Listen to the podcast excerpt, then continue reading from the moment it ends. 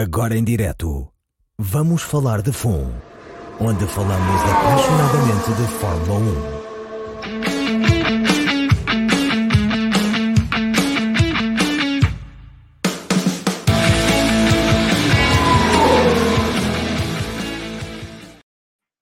Olá, bem-vindas e bem-vindos a mais um Vamos Falar de FUN.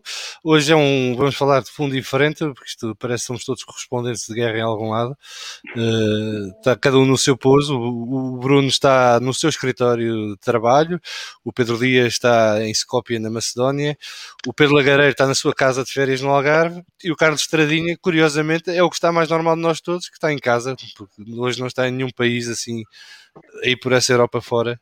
Uh, mas fez questão de estar aqui connosco agora que está em casa e tirar uns minutinhos para conversar eh, de Fórmula, sobre Fórmula 1. Uh, eh, queria agradecer aos nossos patronos e às nossas patronas pelo apoio que nos dão, que é essencial para a realização do podcast, uh, e convidar quem puder a apoiar o podcast que visite patreon.com.br Uh, para quem tem seguido as nossas, nossas contas nas redes sociais, sabe que este fim de semana foi um fim de semana diferente para mim e tive a sorte e a oportunidade de assistir ao Grande Prémio da Hungria de uma maneira diferente. Uh, aqui um abraço para o Ricardo Frois que nos cumprimenta no chat e para o Rui Wozard que diz: vamos, ora, vamos a isto, vamos sim, senhora. Um, eu queria começar por agradecer, eh, em especial à Aston Martin Cognizant F1 Team, pelo convite que me fez para estar presente na sua motorhome e, obviamente, ao grande Nuno Pinto, que tornou tudo isto possível e que concretizou este sonho que eu tinha há muito de ver os bastidores da Fórmula 1 e foi assim que estive no Grande Prémio da Hungria na sexta-feira e no sábado. Uh, no domingo pude ver a corrida ao vivo no, na bancada Super Gold, mas aí o bilhete foi eu já tinha comprado, portanto não foi nada, não tem nada a ver com a Aston Martin nessa parte, só para separar as águas aqui no início. Foi uma experiência diferente.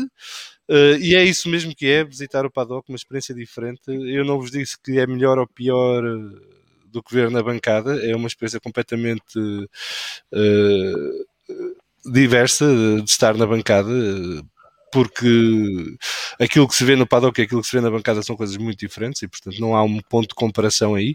Agora, para quem é fã hardcore de Fórmula 1, é sem dúvida uma experiência inolvidável e que espero que todos os fãs de hardcore de Fórmula 1 que andam por aí, por esse mundo, tenham um dia a ponta de sorte que eu tive de poder eh, ver uh, os bastidores da Fórmula 1. Eu, eu, sei que vocês têm muitas perguntas e suponho que haja.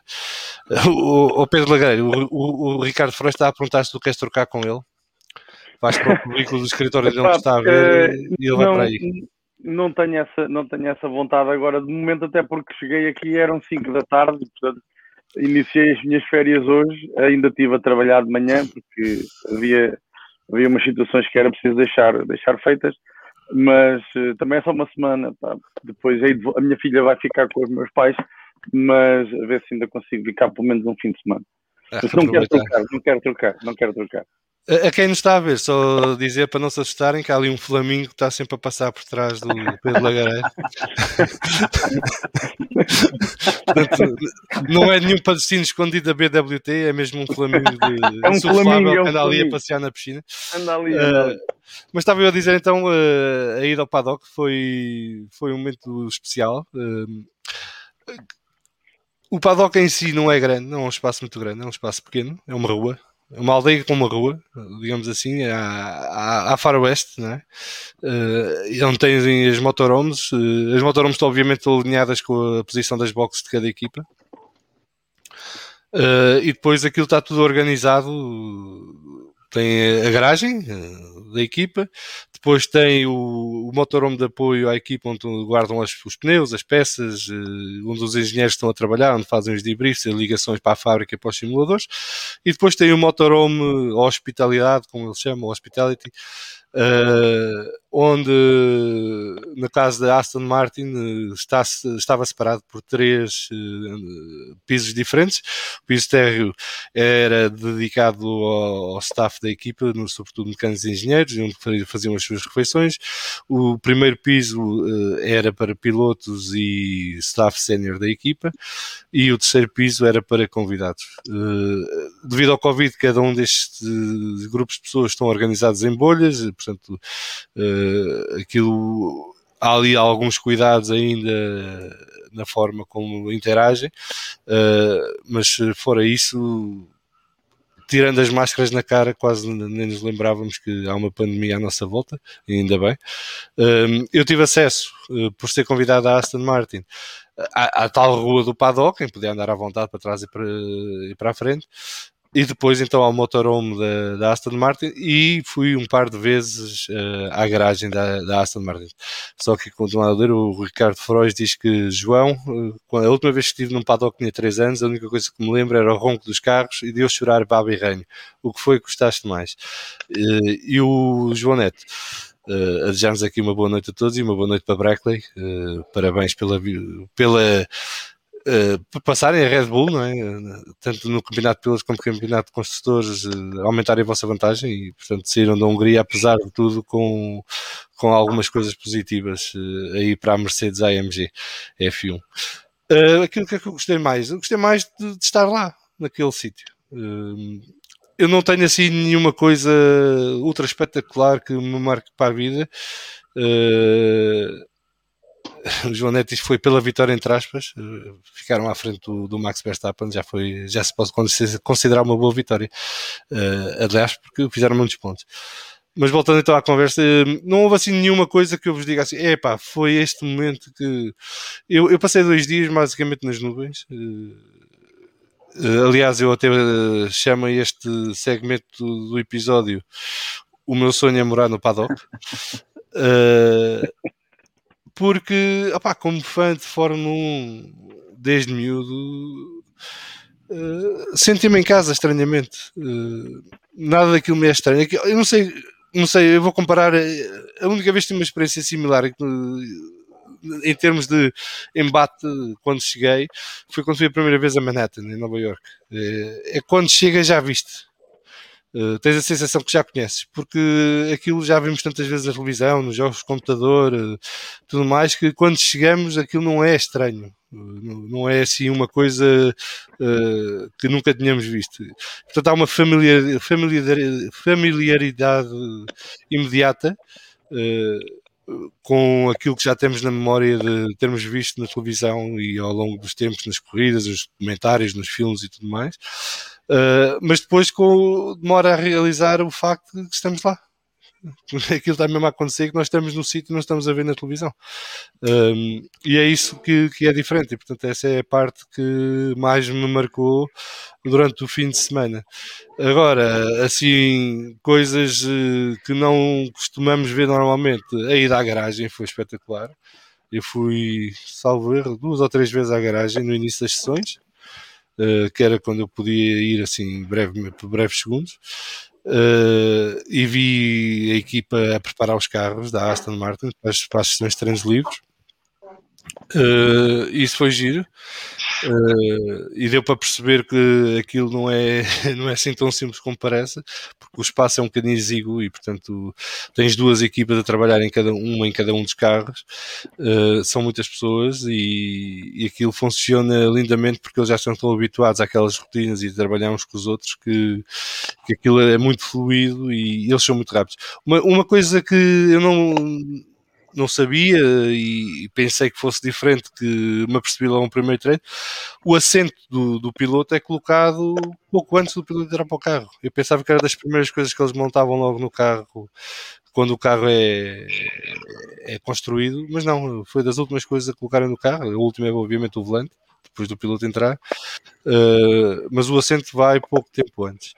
Uh, na primeira sessão de treinos livres tive a oportunidade de ver também a chegada dos pilotos à, à garagem. Um, o que tem o seu, uh, seu, interesse e a sua piada, porque os pilotos até cerca de 10, 15 minutos antes da, da sessão começar, eles estão bastante relaxados e normais. Às vezes eu vi alguns que ainda nem vestidos estavam para a sessão.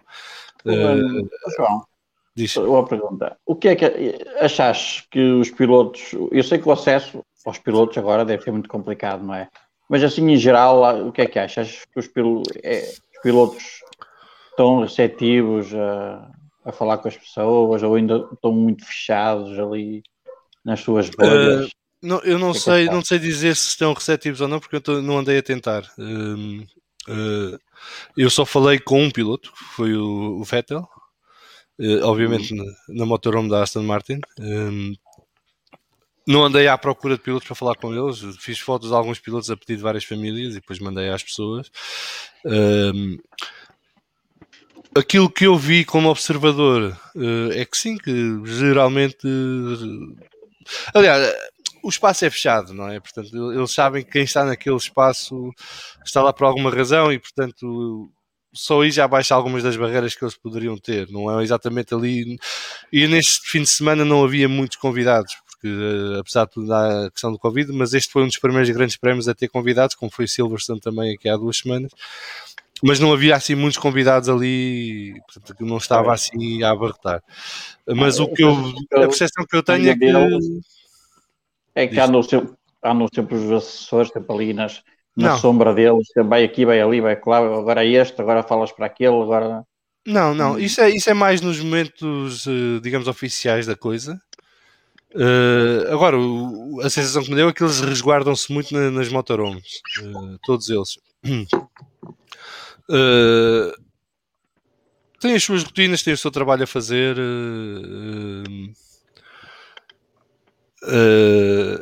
Que o Ricardo Frost está a dizer, falaste com o Vettel, posso dizer palavrões? Epá, podes, desde que não escrevas aqui para a gente os ler, está tudo bem. não, eles, eles têm os. Portanto, eles, eles não estão propriamente parados em sessões. Eh, portanto, eles têm coisas que têm que fazer. Têm debriefs que têm que fazer, têm que preparar a sessão seguinte, têm que descansar, têm que alimentar-se, hidratar-se, têm que uh, trabalhar com, com os engenheiros. Portanto, eles não estão ali propriamente parados em sessões a contar o tempo. Uh, agora, quando eu os vi no paddock cá fora, na rua, na tal rua. Uh, única. Uh, vi-os relaxados, há conversa com pessoas de várias equipas. Uh, o que é uma das coisas giras é que eles vão, à medida que vão passando pelo paddock, vão encontrando pessoas nas várias equipas que conhecem, de outras equipas em que estiveram juntos ou de, outras, de outros momentos, porque há muita gente ali que trabalhou também nas Fórmulas Júniores e, portanto, que trabalhou com os pilotos antes de eles chegarem à Fórmula 1. Uh, está ali uma, um clima de camaradagem excelente. Aliás, eu não, não, não senti nenhuma tensão no paddock de, daquelas que nos vendem nos jornais de que há um clima e não sei o quê. Uh, eu não vi nem Lewis Hamilton, nem Valtteri Bottas, nem Max Verstappen, para não me perguntarem. Portanto, uh, as boxes da Red Bull e da Mercedes eram no lado esquerdo do paddock, quem está virado para as garagens, na outra ponta. Uh, e eu só passei por lá duas vezes também, portanto, não. Porque, portanto, tens a box da Mercedes e logo lá tens o Media Pen, onde eles fazem as entrevistas no final das sessões de qualificação e no final das corridas. Uh, e depois a seguir aí tens a, tens a parte da Pirelli, que essa parte sim surpreendeu um bocadinho, porque a Pirelli tem ali uma espécie de mini linha de montagem. Os pneus são feitos, são montados para propósito para cada equipa, cada equipa tem a sua jante, tem o seu sistema da porca que está acoplado à jante e portanto a Pirelli monta-lhes os pneus ali durante o fim de semana e tem uma espécie de mini linha de montagem ao fim do paddock quando fazem isso. Uh, mas eu não vi nem, nem Lewis Hamilton nem, nem Valtteri Bottas. Uh, vi o Toto Wolff quando estava a dar uma entrevista à Sky, ao longe. Uh, vi o Christian Horner dar uma, conferência de imprensa, porque na sexta-feira as conferências de imprensa eram em frente aos motorhomes uh, à tarde. Portanto, ao fim da sessão de treinos de dois, uh, todas as conferências de imprensa estão ali em frente aos motorhomes. E aí é que foi quando vi a maior parte de, dos pilotos, porque eles podiam cá fora. Foi onde vi a primeira vez o Alonso e o Ocon, por exemplo. A Aston Martin está situada mais ou menos ao meio de, do paddock. Uh, tem ao lado a Alpine, a, a Alpine à direita e a McLaren na esquerda. Ele é alto, mas também não é assim tão alto, calma. No geral, os pilotos são baixinhos, os que eu vi. O tipo que eu achei mais piada foi o Kimi Raikkonen, porque andava por lá como quando eu ando no shopping, que é tipo, vai onde tem que ir e segue, nem está a ver o que é que está a passar à volta dele. Que eu podia acabar o mundo à volta dele que ele não reparava. Um, uh, mas, opá, aquilo não, não é assim... Uh, nada de extremamente complicado. É, são pessoas a trabalhar num sítio comum e que partilham muita coisa em conjunto e, portanto, têm uma série de relações pessoais e, e de de amizade que, que, se vão mantendo, apesar de mudarem de equipas e de estarem a competir uns contra os outros depois no momento em que entram nas garagens. Acho que onde se nota a maior diferença em termos de atitude e mentalidade é no momento em que se entra na boxe e aí vê-se que as pessoas já estão noutro registro. É como se fizesse um clique à medida que entram na porta uh, e entram num outro registro e aí estão a fazer aquilo que estão lá para fazer e estão concentradas naquilo. E, e é quando, por exemplo, não há sorrisos na cara, quer dizer, só se tiverem a contar piadas uns aos outros, às vezes naqueles momentos de espera havia, algumas piadas, mas Uh, agora, a ideia que eu tenho das pessoas que vi por lá é que são pessoas simpáticas, bem educadas, uh, que estão a fazer aquilo que gostam e que estão de bem com a vida por causa disso, e portanto uh, há um bom clima ali, e conhecem-se todos e isso facilita, não é? E, agora, para, para mim que estava lá como uma mosca na parede, como dizem os ingleses eh, era tudo novo e, diferente. E o Rui Wozer está a dizer que existe muita ideia que os pilotos são pessoas reservadas e que gostam de estar no seu canto. Pela experiência que tenho, acho exatamente o contrário. Sim, a única vez que eu achei que os pilotos se resguardavam mais era quando havia jornalistas perto. Ou estavam a dar conferência de imprensa ou, ou sabiam que estavam jornalistas na área. Uh, fora isso, achei-os sempre muito relaxados, alguns divertidos, uh, uh, alguns na galhofa, outros um bocadinho mais sérios, mas nada de, de extraordinário. Uh, uma, coisa que, uma coisa que eu notei, só para acabar esta parte, por exemplo, uh, eu vi o Alonso com o Ocon um par de vezes na box e, e eles têm uma relação muito próxima e, e nota-se que o Alonso tem carinho pelo Ocon e que o Ocon gosta do Alonso. E isso vê-se a olho nu, só de ver a expressão corporal deles e a forma como reagem um ao outro quando estão perto.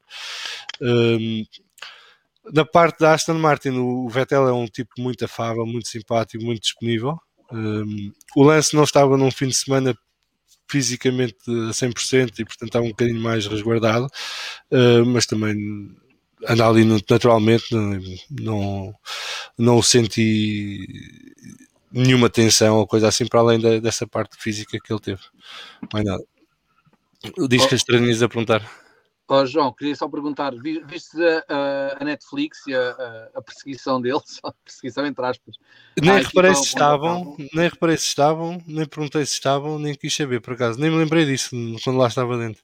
Sabes que uh, a única um... vez que a única vez que falei de Netflix foi com a Laura da, da Aston Martin, que era a senhora da Hospitality, da Hospitality, que fez um tour do paddock comigo e que me contou alguns episódios da Netflix, mas Uh, eu nem me lembrava do assunto.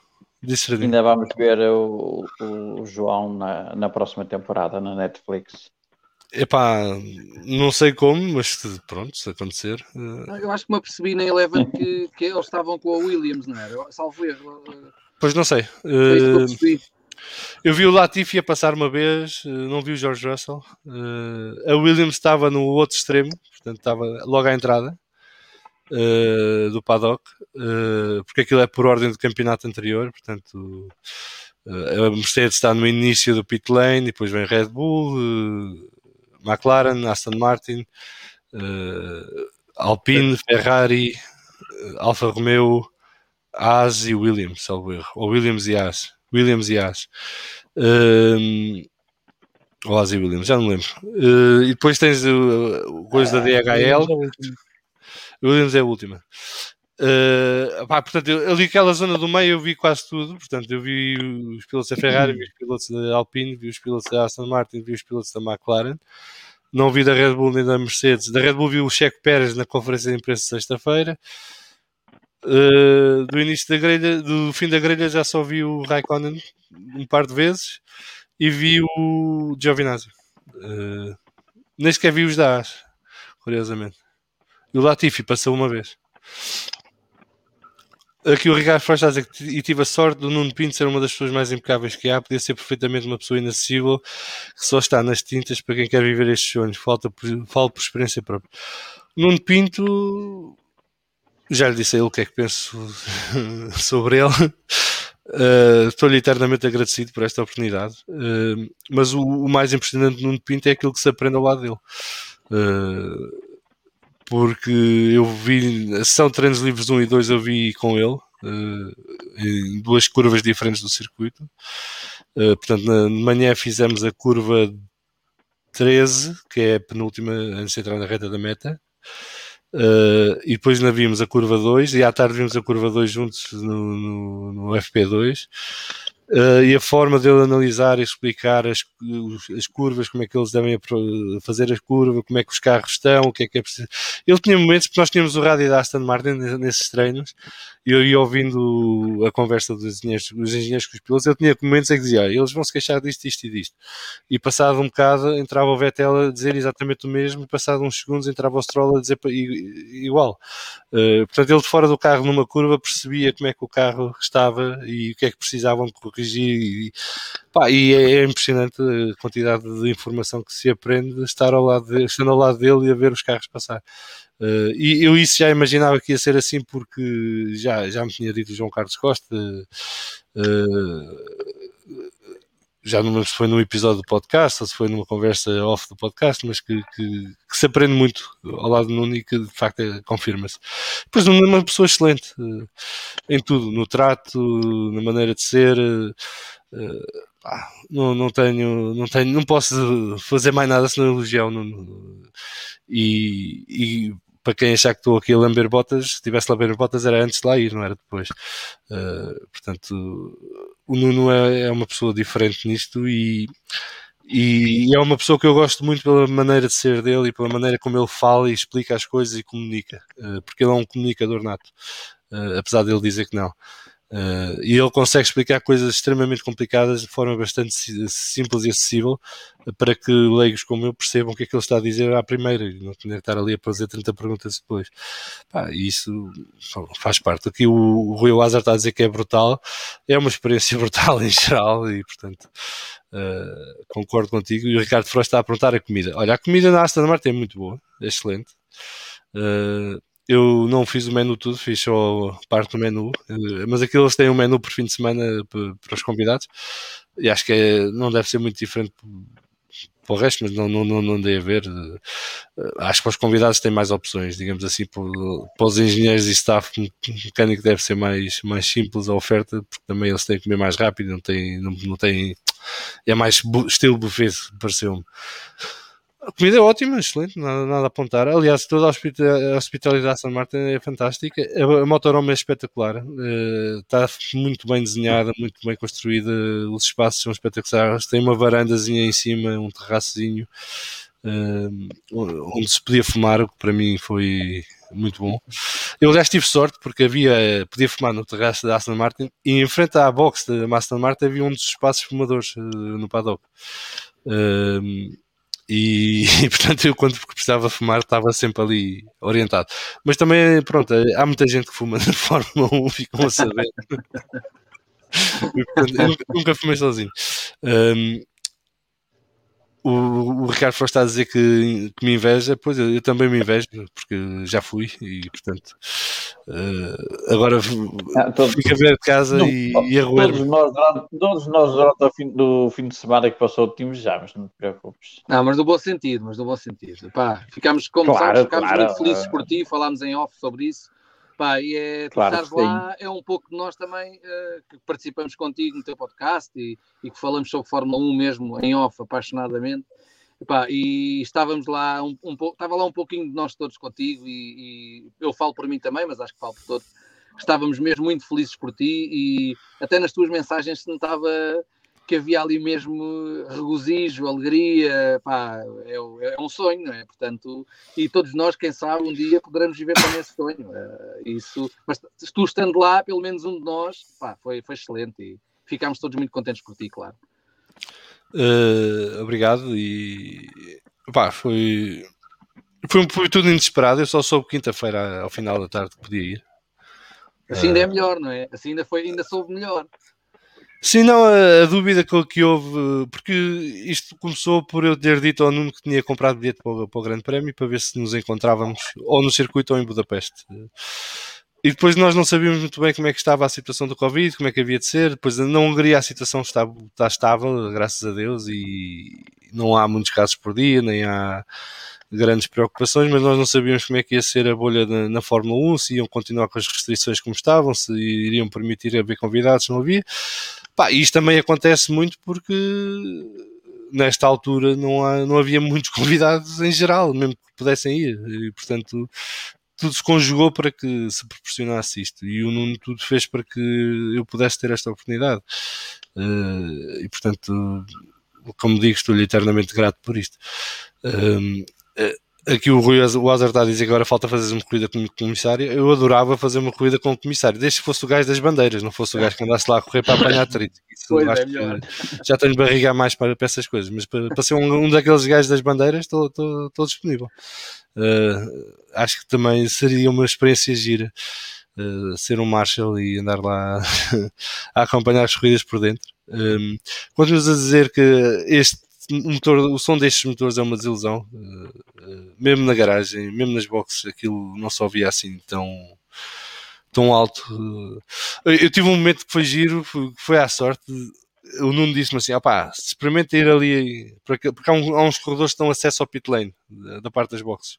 Eu disse: experimenta, vai ali ao fundo e vai ver se consegues ver dali. Foi quando eu fiz aquela fotografia que aparece a pitwall da Aston Martin com as bancadas. Um, Pá, e ali os carros estavam a sair e a, passar ao pé de nós. Pá, e mesmo assim o barulho não é. Não é nada extraordinário.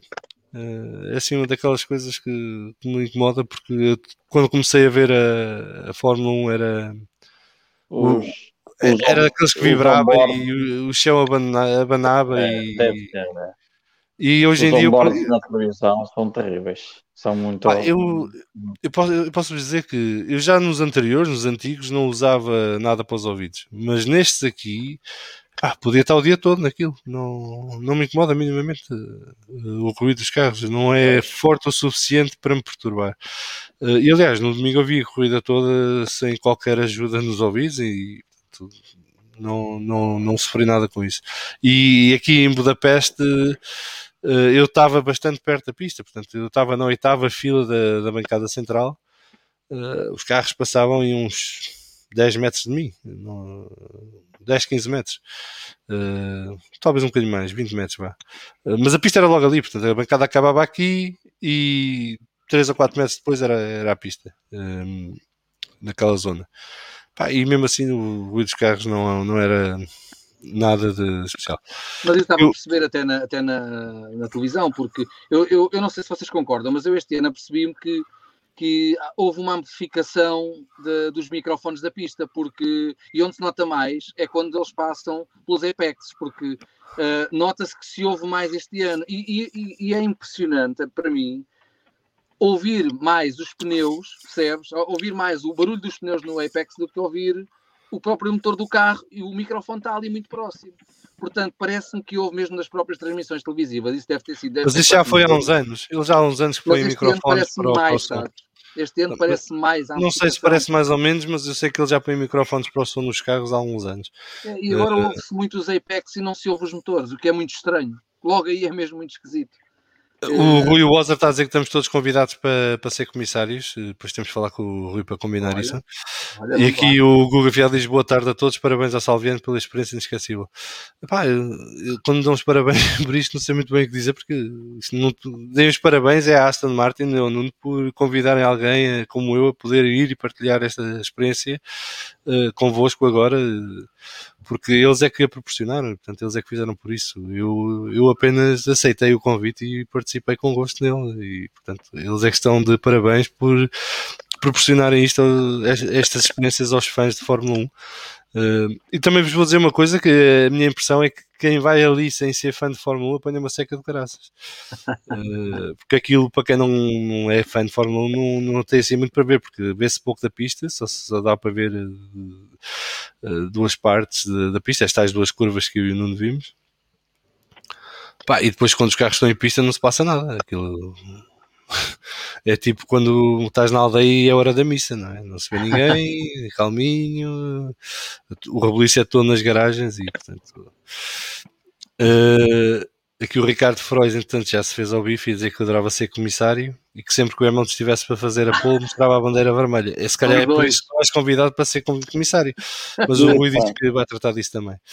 Uh, o João Neto está a perguntar se será que o Nuno convida também. Uh, quem sabe? Isso aí já, já não depende de mim. Uh, e, se bem que tu tens outra porta de entrada, temos é que ver como é que te metemos na box da Mercedes. Uh, porque tens que ir para a equipa que vai para o circuito um, de, um destes dias. Uh, pá, agora, é assim, é, é, como vos digo, é uma experiência muito diferente. Uh, Vê-se coisas que não se vê normalmente uh, na televisão. Muitas das coisas que se vê já, já vimos na televisão aqui e ali e acolá, mas que agora estão, estás ao pé delas. Um, pá, fica muito bem impressionado com o ambiente por trás das, das cenas e Uh, mas só para saber, eu tinha acesso então à tal rua do paddock, à motorhome da Aston Martin e à box da Aston Martin, não podia entrar mais lado nenhum. Uh, nem sequer tinha acesso a, às bancadas, portanto não podia passar para o lado de lá para ver o circuito. Uh, portanto, agora posso-vos dizer que se tivesse que pagar para ir para o Paddock Club ou para o F1 Experience, sei lá como é que aquilo se chama agora, depois de ter tido esta experiência ia-me sentir um bocadinho roubado porque não, não tem nada a ver. Uh, aqui o Ricardo a perguntar-me se eu vi a namorada do Latifi. Vi, sim, senhora. Uh, ela passou por mim no sábado à tarde, por mim e pelo Nuno. Uh, e pronto, e ficamos por aqui e não quero dizer mais nada sobre isso. o, o, Rui Wozer está aqui a perguntar: Salviano, a impressão que tenho é que em um ao ring qualquer bancada permite ver boa parte do circuito pela colina onde está inserida. Confirmas? Sim, eu já tinha dito isto aqui um par de vezes. Eu posso dizer que cada ano que vou a um ao ring gosto mais da pista e do, do circuito. Uh, eu já vi praticamente corridas de Fórmula 1 em quase todas as bancadas do, do Hungaroring, ou pelo menos em todas as localizações do, do circuito, porque há várias bancadas em, na, na, última curva, por exemplo. Um, na bancada onde eu estive desta vez, na Super Gold, não se via nada para além da última curva e uma parte da reta, três quartos da reta. Uh, depois tinha os ecrãs gigantes que podia seguir uh, o resto. Mas há bancadas no circuito, portanto, a Gold A, que era ao lado da Super Gold, portanto, logo a seguir, uh, que ficava mesmo em frente à zona da meta e do pódio. Quem estiver numa cadeira acima, nas filas de cima, já consegue ver a parte de trás do circuito, quando eles sobem a colina. Portanto, a partir da curva 4, 5 até à curva 12, mais ou menos, eles conseguem ver os carros, depois os carros aparecem na 12 para fazer a curva 13, que é cá embaixo, e depois quando sobem para a, para a curva 14, que é a última, já se voltam a ver outra vez e aí vêm os carros a chegar, a fazer a última curva, entrar na reta e desaparecer então a 3 quartos da reta. Porque isso é uma coisa, vamos falar mais à frente nos destaques. Uh, mas a, a, parte onde foi o, o, acidente na primeira curva não se vê de, cá em cima, na reta da meta. Porque a reta da meta, a partir do quase do fim do pit lane, começa a descer e é uma descida acentuada. Uh, até à primeira curva e depois da primeira curva para a segunda voltam a descer outra vez. Só a partir da, da, da, terceira curva é que começam a subir ligeiramente e depois na quarta fazem a subida mais pronunciada do circuito. Um, portanto, eu das bancadas em que estive, a que gostei mais foi na última curva, que na altura era geral, agora é uma, é uma curva silver. Silver 5 ou 6, uh, eh, que é num monte, portanto, junto à última curva tem um monte, tens a curva aqui e um monte logo ao lado. Uh, e no topo do monte vê-se praticamente a pista toda, menos o setor 1, porque o setor, o setor 1, para além de não estar aberto ao público nem ter bancadas, uh, tem muito arvoredo e portanto não se vê a pista sequer. Uh, e, portanto, quando eles saem da curva 2 até à curva 4, não dá, não, se, não dá para ver os carros. Um, dá para ver a entrar na curva 2 eh, em alguns sítios, mas também é difícil porque a curva 2 é, é uma daquelas que é em baixo uh, no circuito. Uh, agora, eu gosto muito do Hungaroring, acho que é um circuito excelente para ver ao vivo. Uh, com um bilhete geral dá para fazer uh, 3 quartos do circuito, só essa tal parte do, do setor 1 é que não dá. Portanto, não, com o bilhete geral não se vê a curva de 1 para baixo para a 2, a curva 2 não se vê, a curva 3 não se vê, e depois já se começa a ver da curva 4, mas já no outro lado do circuito. E portanto, quem quiser comprar um bilhete para a geral pode andar ali às voltas durante as várias sessões e ver partes diferentes do circuito e ver também eh, desses pontos do circuito outras partes eh, da pista e, dá para perceber mais ou menos onde é que os carros estão. Por exemplo, uma coisa gira na primeira volta, eles saem, fazem a primeira curva e depois desaparecem quando eles aparecem na curva 4, lá em cima, tu ao longe já começas a perceber se houve ultrapassagem, se não houve, quem é que está onde, quem é que trocou de posição, se alguém, se alguém não segue. Então, se estiveres com atenção, consegues vê-los a passar ao fundo. Se levares uns binóculos, então ainda vês melhor. Um, opá, é um circuito que, que, vale a pena e que recomendo. E depois tem uma coisa que é, é, eu vi muitos comentários que era dos húngaros, húngaros a assobiar o Hamilton. Pá, este, esta pista é das pistas que recebe mais pessoas de vários países que, que eu conheço na Fórmula 1, porque é uma das pistas mais perto de dezenas de milhões de fãs. Uh, portanto, tudo seja Alemanha do Sul, República Checa, mesmo Polónia, uh, Eslováquia, Croácia, Sérvia, Áustria, se bem que a Áustria tem o Red Bull Ring, mas o Red Bull Ring é numa localização muito particular. Pá, isto é um fim de semana em Budapeste com uma corrida de Fórmula 1 e há muita gente que vem e, e para muita gente é, é, capaz de ser a corrida mais barata para assistir durante o ano. Um, muitos finlandeses também.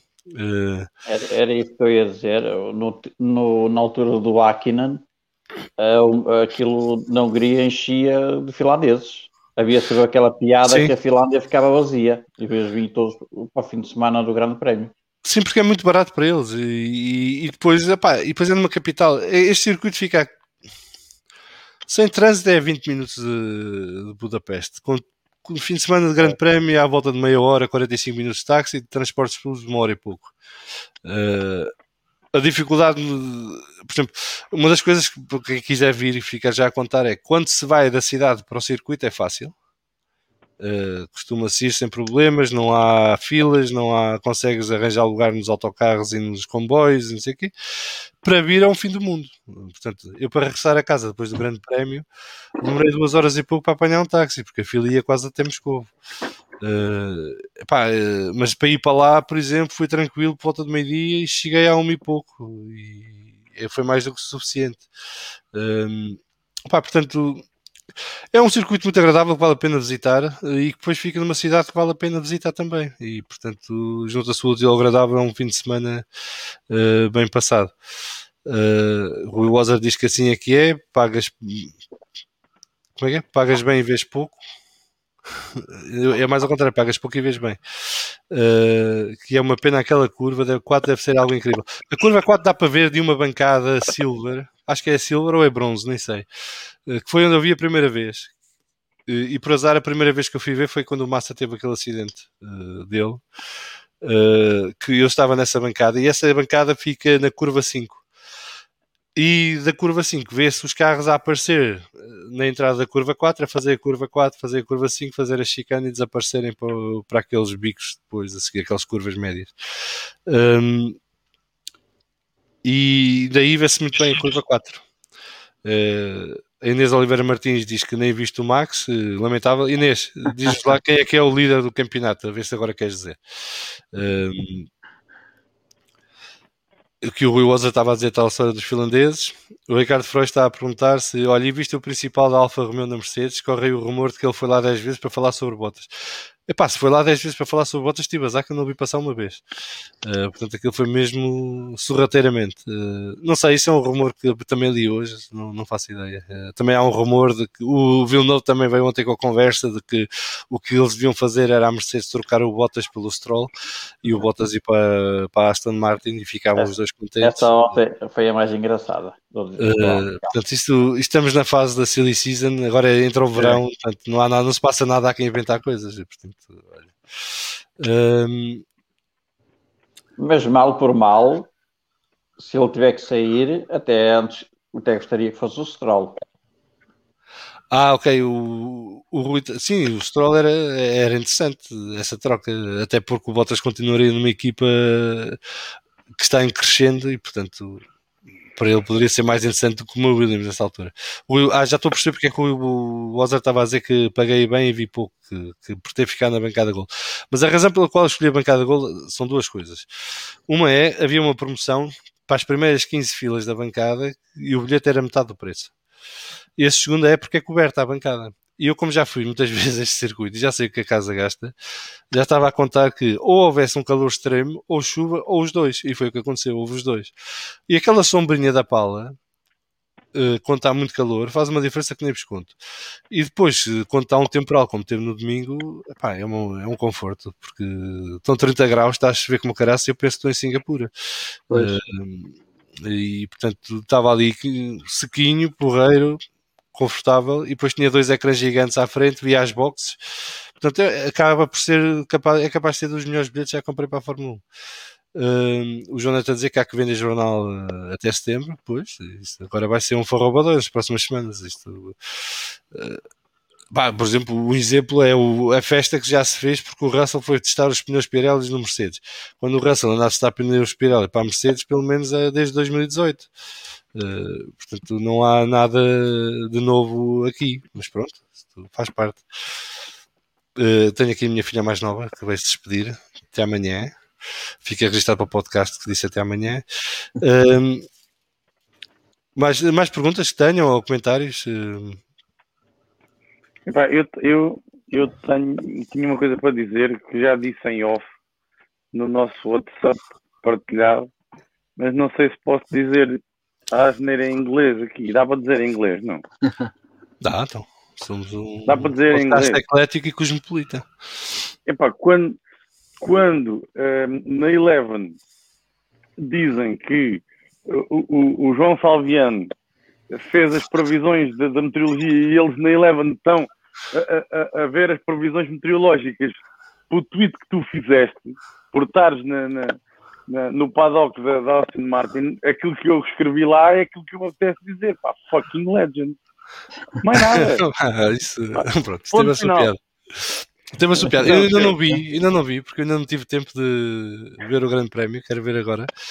Um, portanto, não sei o que é que foi dito nem o que foi dito, sei por vocês e por, por outros amigos que mandaram mensagem. Uh, mas eu estava a lhes dar alguma informação porque Pá, uma coisa é estás a olhar para o computador e, e, a ver o que é que vários sites te dizem. Outra coisa é estás lá e dizes, portanto, claro. eu percebi no domingo que ia chover quando estava a chegar ao circuito. Porque já sei como é que é o clima cá. E Budapeste isto é um bocadinho especial, porque no verão em Budapeste há tempestades do nada. E isto tem a ver com os lagos à volta de Budapeste, tem três ou quatro grandes lagos, mais conhecido o Balaton, mas tem o Tissa e tem, tem mais um par deles.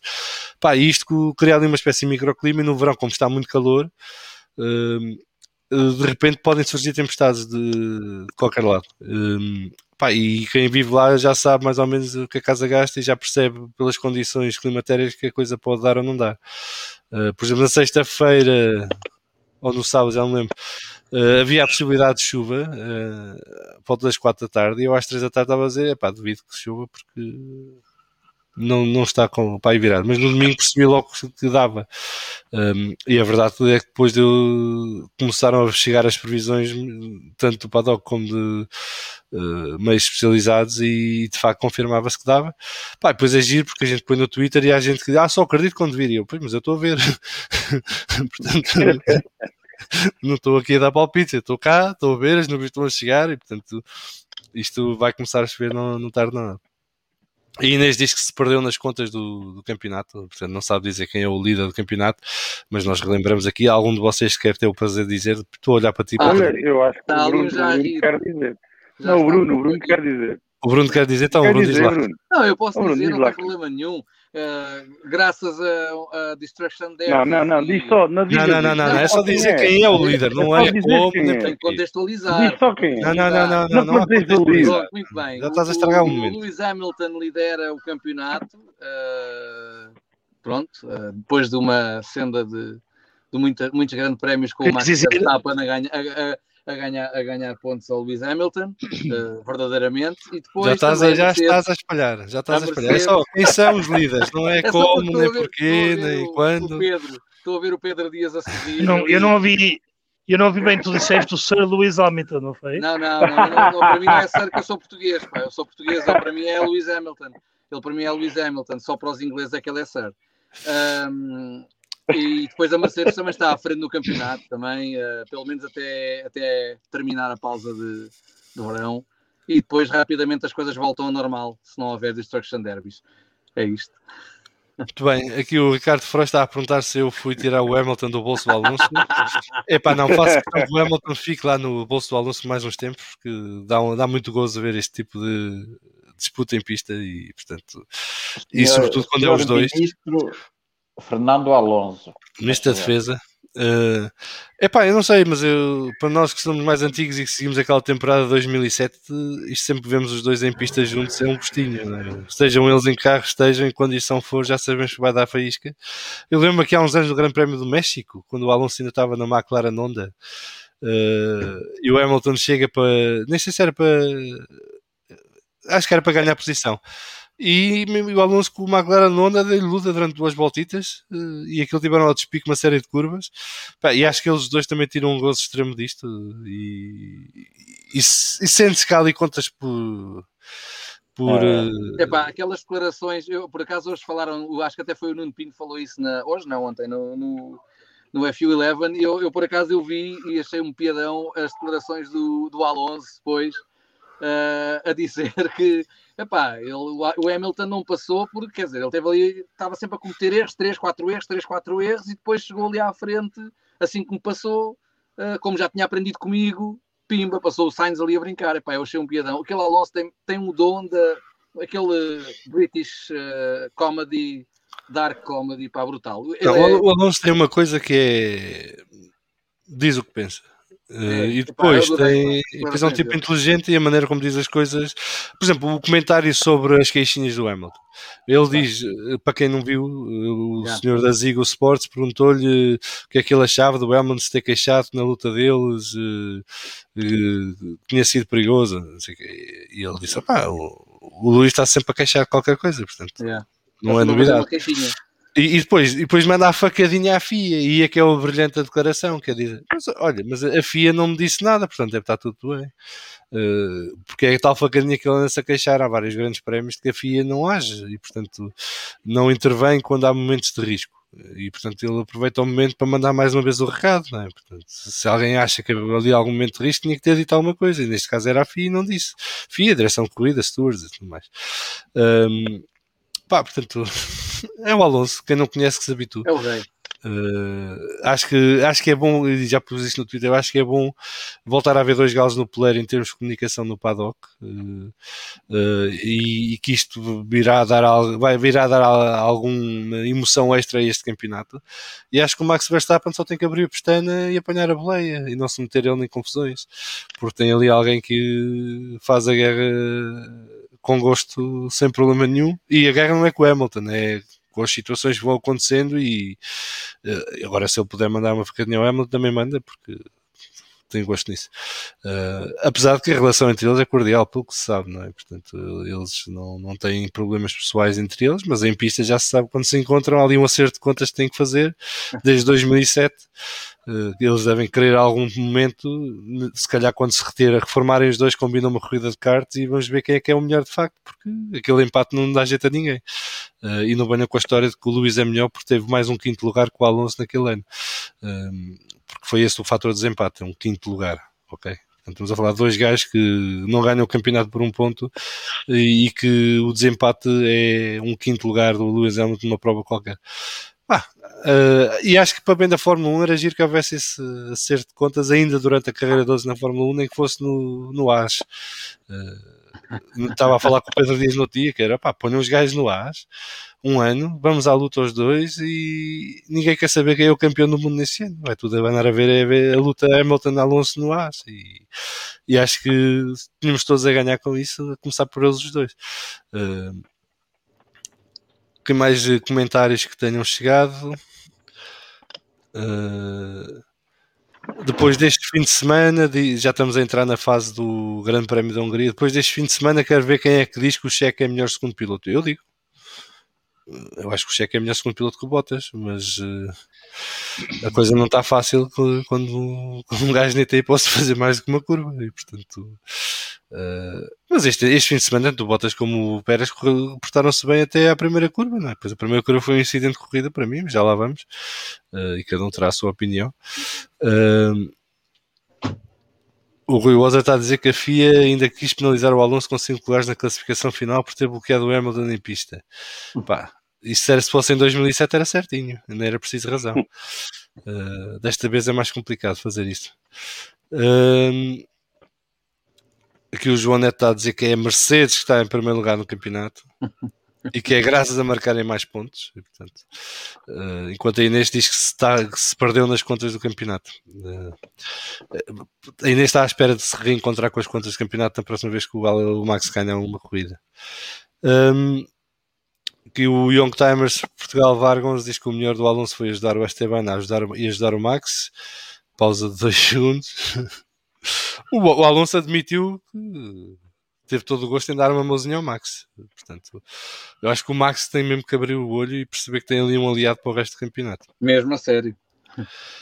Olha, e como viveste o acidente na curva 1? Uh, ah, bem, vamos entrar então no. Se não há mais perguntas sobre o paddock, podemos entrar então no, nos destaques do Grande Prémio da Hungria.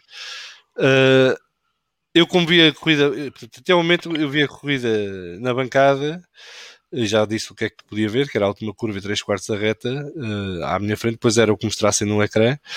E depois vi alguns vídeos de momento-chave, mas não vi a corrida toda ainda. Portanto, estou a contar convosco para uh, preencher aqui as lacunas e ajudar-me aqui a fazer uh, esta conversa sobre grande, os destaques do Grande Prémio da Hungria. Uh, como temos aqui esta pergunta logo a abrir do, do, do assim da primeira curva, posso-vos dar o ponto de vista de quem estava na bancada e depois vocês pegam e falam de como viram na televisão, uh, seja nas repetições, seja como for. Ao vivo, uh, a sensação que me deu com o acidente começa com a mal largada do Bottas e do Vettel, mas mais do Bottas. Uh, o Vettel depois não tem interferência na curva 1, mas se beneficia do que se passa à frente dele para ganhar posição. O Bottas sai muito mal, já tinha dito isto no domingo no debrief, e portanto, quem, quem ainda não ouviu, vamos falar de fundo debrief, faça favor, tem lá a análise mais completa do Grande Prémio. Ele sai muito mal, é ultrapassado por vários carros. Depois, quando chegam àquela primeira curva, aquilo complica-se tudo, porque, como eu vos expliquei há bocado, ali a 3 quartos do, do pit lane, ou quase a chegar ao final do pit lane, aquilo desce acentuadamente para a primeira curva. E portanto com a chuva que estava a cair naquele momento aquilo devia estar ali um mini riacho até à primeira curva uh, e depois para a segunda curva continuava. E, e pá, portanto o que aconteceu ali para mim é um, um, incidente de corrida. Isto sim é um incidente de corrida para mim verdadeiro. É muito complicado para os pilotos gerirem isto porque há várias circunstâncias. Aquilo, o acidente do dá-se, o Bottas tem responsabilidade porque falha a travagem, mas ele não falha a travagem porque sozinho, ele falha a travagem porque quem ia à frente dele trava de repente e mais cedo. Uh, e portanto, eles ainda não tinham passado ali em chuva e portanto ele não sabia, ele não calculou que o Norris fosse travar tão cedo. Uh, e, o, e, o, Norris de facto trava, trava, muito cedo e o Leclerc também. Uh, Pá, e pronto, e depois eh, aquilo basta apanhar um bocado de, de água, fazer um bocado de aquaplano e os travões não, não engatam como devem engatar, ele bloqueia as rodas e, e vai disto. Uh, e depois o Norris é projetado para cima do Verstappen, salvo erro, Sim. e o, o Bottas acaba em cima do Pérez. Portanto, se o Bottas quisesse de propósito fazer isto, não conseguia. Uh, Pronto, isto parecia uma jogada de snooker mais do que uma jogada de bowling, não é? Aquele snooker das três bolas, como é que aquilo se chama? Bilhar. Só tens, bilhar, bilhar às três tabelas. Às três tabelas, uh, parecia mais uma jogada de, às três tabelas do que propriamente uh, bowling. Uh, pá, mas aquilo houve mais casos, houve mais carros que falharam naquela primeira curva. O Bottas foi o mais gritante, porque de facto, por consequência daquele incidente, uh, arrumaram-se os dois Red Bull naquele momento. Um deles ah, abandonou, o outro ficou vários. É um Alpha Tauri, só ver, que falha. Agora já não sei quem foi, que falha não, de bater o, na traseira. Gasly, o Tsunoda passou ao lado. Por muito foi o, foi o Gasly. Foi o Gasly. Foi o Gasly? Eu sei que foi um AlphaTauri que foi mesmo ali à conta. Na, na, altura o carro da frente vira e ele foi em frente. Ó oh, oh, João, deixas-me deixas pegar só porque Não, deixa, vou, ter que sair, vou ter que sair daqui a pouco porque tenho que trabalhar. Sim, sim, força, força. Uh, eu a mim, foi, pronto, eu já falei isto no Twitter, já falámos em, em off sobre isto. Eu, eu pá, é nitidamente um incidente de corrida. Parece-me que o Bottas, um, tá, como ele, ele partiu muito mal partiu muito mal e tenta recuperar ao máximo, o máximo de lugares possível. Um, ele estava, enquanto os outros já, já estavam a travar, sobretudo o Norris, uh, já estavam a travar muito cedo. Ele contou, pareceu-me que ele estava a contar que o Norris fosse a fazer a curva um bocadinho mais por fora e não contou que ele, ele travasse tão cedo. Uh, e como ele estava a tentar recuperar, levava o carro mais em força e acabou por. Pá, é um incidente fortuito e poderia acontecer com qualquer piloto uh, que tivesse tido a mesma, a mesma situação, uma má largada. Um, naquela questão foi o Bottas, como é óbvio, e o Lando depois não tem qualquer hipótese e dá uma, uma um porradão no, no Max sem, não, não, há, não há mesmo hipótese. E, e é mesmo completamente incidente de corrida. Eu vi, ouvi vários analistas, vi vários analistas no Twitter com montes de teorias da conspiração e, com, e já surgiram montes de vídeos e memes. Epá, é uma estupidez. E quem, quem, quem não vê Fórmula 1 há muitos anos como nós, não, é, só, só quem não vê é que, é que pensa que não pode ser um, um incidente de corrida e com aquela chuva, com a, a, profundidade da pista, como tu estavas a dizer e bem, que é numa descida, estava a chover, não, não, há, não há grande hipótese. Eh, é, é um cálculo mau do Bottas com aquela, com aquela quantidade de chuva, a meu ver. Uh, foi com muita sede ao pote, pensou que poderia, porque o carro tem mais potência que os outros, sei lá, que poderia ganhar alguns lugares. É um erro, sem dúvida nenhuma, mas é um erro que podia ter acontecido com qualquer um. E, e pronto, é uma pena, como é óbvio, porque é, é, determinante para, para depois o resto, mas também nos dá, e eu vejo desse, desse, do ponto positivo, também o copo meio cheio, também nos dá um grande prémio, como também uh, já não vimos há muito tempo, e com, com lutas, com, epá, com a luta deliciosa do, do Alonso com, com o Hamilton, com, com aquela loucura do Vettel, que depois uh, a direção da corrida estraga tudo, mas pronto, o Vettel uh, sempre na, na ganga, na, sempre bah, com aquelas diferenças nos microsetores, bah, incrível, também nos dá isso um pouco, portanto, a meu ver, foi meio positivo, meio negativo e, e não se pode imputar qualquer culpa ao Bottas, porque não, não faz qualquer sentido, é uma estupidez. Uh, e acho que, a meu ver, e, e, eu vejo isso ao contrário da grande maioria das pessoas com quem eu falei, ele cavou a sepultura, destruiu mais ali um montão de milhões e cavou a sepultura definitivamente uh, com o Toto Wolff. Eu acho que não. Pá, eu já não ouvi essa conversa, já ouvi não essa conversa do cavou a sua sepultura ou arrumou a coisa há meses. É. Eu continuo a achar que já assinou o contrato para continuar. Hum, não uh, parece. Aliás, eu a piada que fiz quando vi o incidente, quando estávamos na bandeira vermelha, foi que o Toto Wolff está a imprimir o contrato de renovação do Bottas. Exatamente. Estava contente. Porque melhor do que aquilo não há. Quer dizer, Ele estava-se a rir, o Toto Wolff estava-se a rir, o que era impressionante. Não é? Ah, pá, porque aquilo é uma carambola, não é? Aquilo não é exatamente. Trabalho de equipa ali. Trabalho de equipa. vamos lá ver, aquilo não é a mesma coisa que o acidente entre o Max e o Hamilton claro em Silverstone. Ali é, estou no arranque da corrida, chegar à primeira curva, há chuva, uh, há um conjunto de circunstâncias que acontece e aquilo claro. parecia aqueles vídeos de, claro. de Moscou com o gelo na, na, estrada, não é? Que os carros vão todos, Ei, oh, e cada um vai para o seu lado e parece um, um bailarico. Pá, acontece. Eu, eu, aquela, eu, eu acho uma estupidez. Incríveis eu acho o, que o Luís sai daquilo. Não, mas o Luís era à frente. O Luís à frente era o que tinha mais vantagem naquele momento. Ou seja, era o que estava menos exposto à situação. Estava mesmo logo atrás. Mas, mas, mas atenção. Estava, mas o, o Max, escapa... o Max travou com o Luís e portanto não, não causou nenhum perigo. um pouquinho. O sim, sim, o Luís, o Luís escapa para aí por menos de um metro. Sim, mas dos carros da frente era o que tinha as condições mais favoráveis era, era. quando sim, aquilo sim, aconteceu. É que, eh, porque... Não podemos falar de conspirações, porque isto não, é não, também é piada.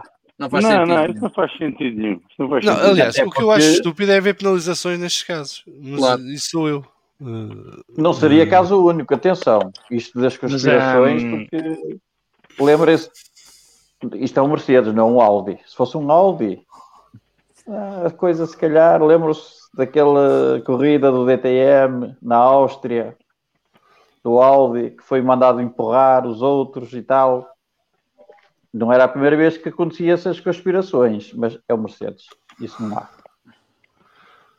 Pedro Dias, mas a, a, única coisa que, que, que eu, eu, discordo é incidente de corrida, mas no incidente de corrida também há culpas e, e, e claro. o Bottas tem culpas, sim, por isso sim, a penalização. Ele assumiu, ele assumiu. Claro. E, e, uh, e ele assumiu exatamente, e acho que é importante sim, isso.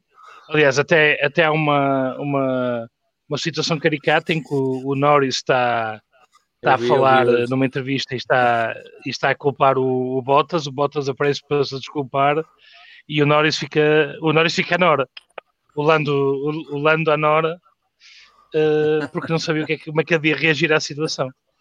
Um, mas, mas tem culpa. E, e, eu aconselho quem não viu um, a análise do Julian Palmer, acho que vale a pena porque ele explica muito bem uh, com o on-board o que é que aconteceu. Ou seja, o, o Norris consegue, o, o, o Bottas comete um erro à saída, na saída logo, um, e que leva, e que, leva a, que, a, a que tenha mais. A, a, a, tenha patinado e, e, e perdido a literação. O Norris entra muito bem à esquerda e, e vocês vejam o onboard do Norris, como é que ele se chega junto ao muro, que eu acho impressionante. Como é que eles conseguem, na, tanto tão baixo, não conseguindo ver o carro todo, como é que eles medem as distâncias e como é que o Norris consegue ali jogar com a distância ao muro, acho, acho fenomenal. E depois o Norris corta à frente do. do uh, ganha a posição é? e, e quer guardar a posição, portanto, mete-se à frente do, do Bottas.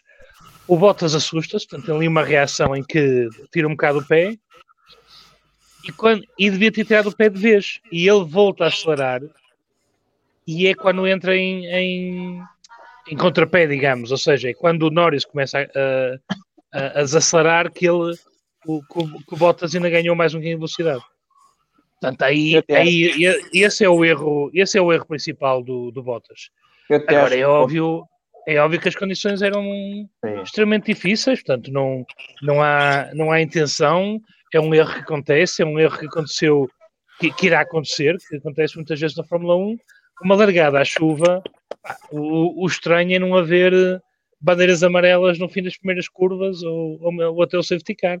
Isso, é, isso é que seria de estranhar, não é? Um, pronto, ou, mais uma vez azar para a Red Bull, ah, e, e, e, não sendo fã da Red Bull, nem, nem, nem, simpatizando muito, de facto já é muito azar, é muito azar para eles, ah, e, e sobretudo é, é mau por, por, pelo que vai significar em termos de penalizações no futuro. Portanto, a questão do, a questão do orçamento, e também comentava isso com, com o João Salviano no outro dia, ah, é treta, é, é fé de ver, é, é, é, tentar. Um, é, é, é, para o, é para o Drive to Survive, é tentar fazer uma novela Exato. disto. Uh, no, o problema não é o orçamento, o problema é de facto as penalizações que aí vêm. E isso é que acho que vai ser problemático para a Red Bull conseguir gerir. Um, mas e pronto, e com muito azar deles, até porque o orçamento há uma provisão em que eles podem pedir 5% adicionais do orçamento. E, um, e acho que foi uh, também o, o, o, João Salviano que teve, a, a, pelo menos eu vi, eu vi no Twitter dele a, aquela estimativa muito grosseira de facto, mas pronto, dá-nos uma ideia. Sim, é só para dar uma ideia do, do que está, do que muito, é que aconteceu muito, até agora em termos de reparações. Muito geral, mas, mas, mas pronto, um, um 5% de 150 milhões são 7 milhões e meio. Portanto, do que vimos ali ainda está dentro, poderá cobrir isso e a Red Bull poderá fazer esse pedido. Um, se isto faz parte desse choradinho para depois conseguirem ter esse. Mas acho que nem, acho que nem faz parte. As reparações dos carros acho que nem faz parte do teto orçamental. Uh, ou a construção de novas partes para os carros iguais acho que já tem. Uh, o teto orçamental é para outras coisas, é mais para o desenvolvimento e número de pessoal na, na fábrica, esse tipo de coisas. Mas, a Mas obviamente que entra porque tu não sabes quando a substituição de Entra pelo é... tempo do pessoal. Portanto, tu estás a tirar horas ao teu pessoal para fazer Sim, mas, mas é novas calculas... quando vais estar a fazer outras coisas. Uh, como é que tu, como é que ali calculas os uh, dentro do orçamento de uma equipa, como é que tu calculas o que vai a FIA vai a esse detalhe ou, ou, vai em termos materiais? Ou seja, comprar um carbono, gastar eletricidade, apreciação das máquinas, mais horas do pessoal.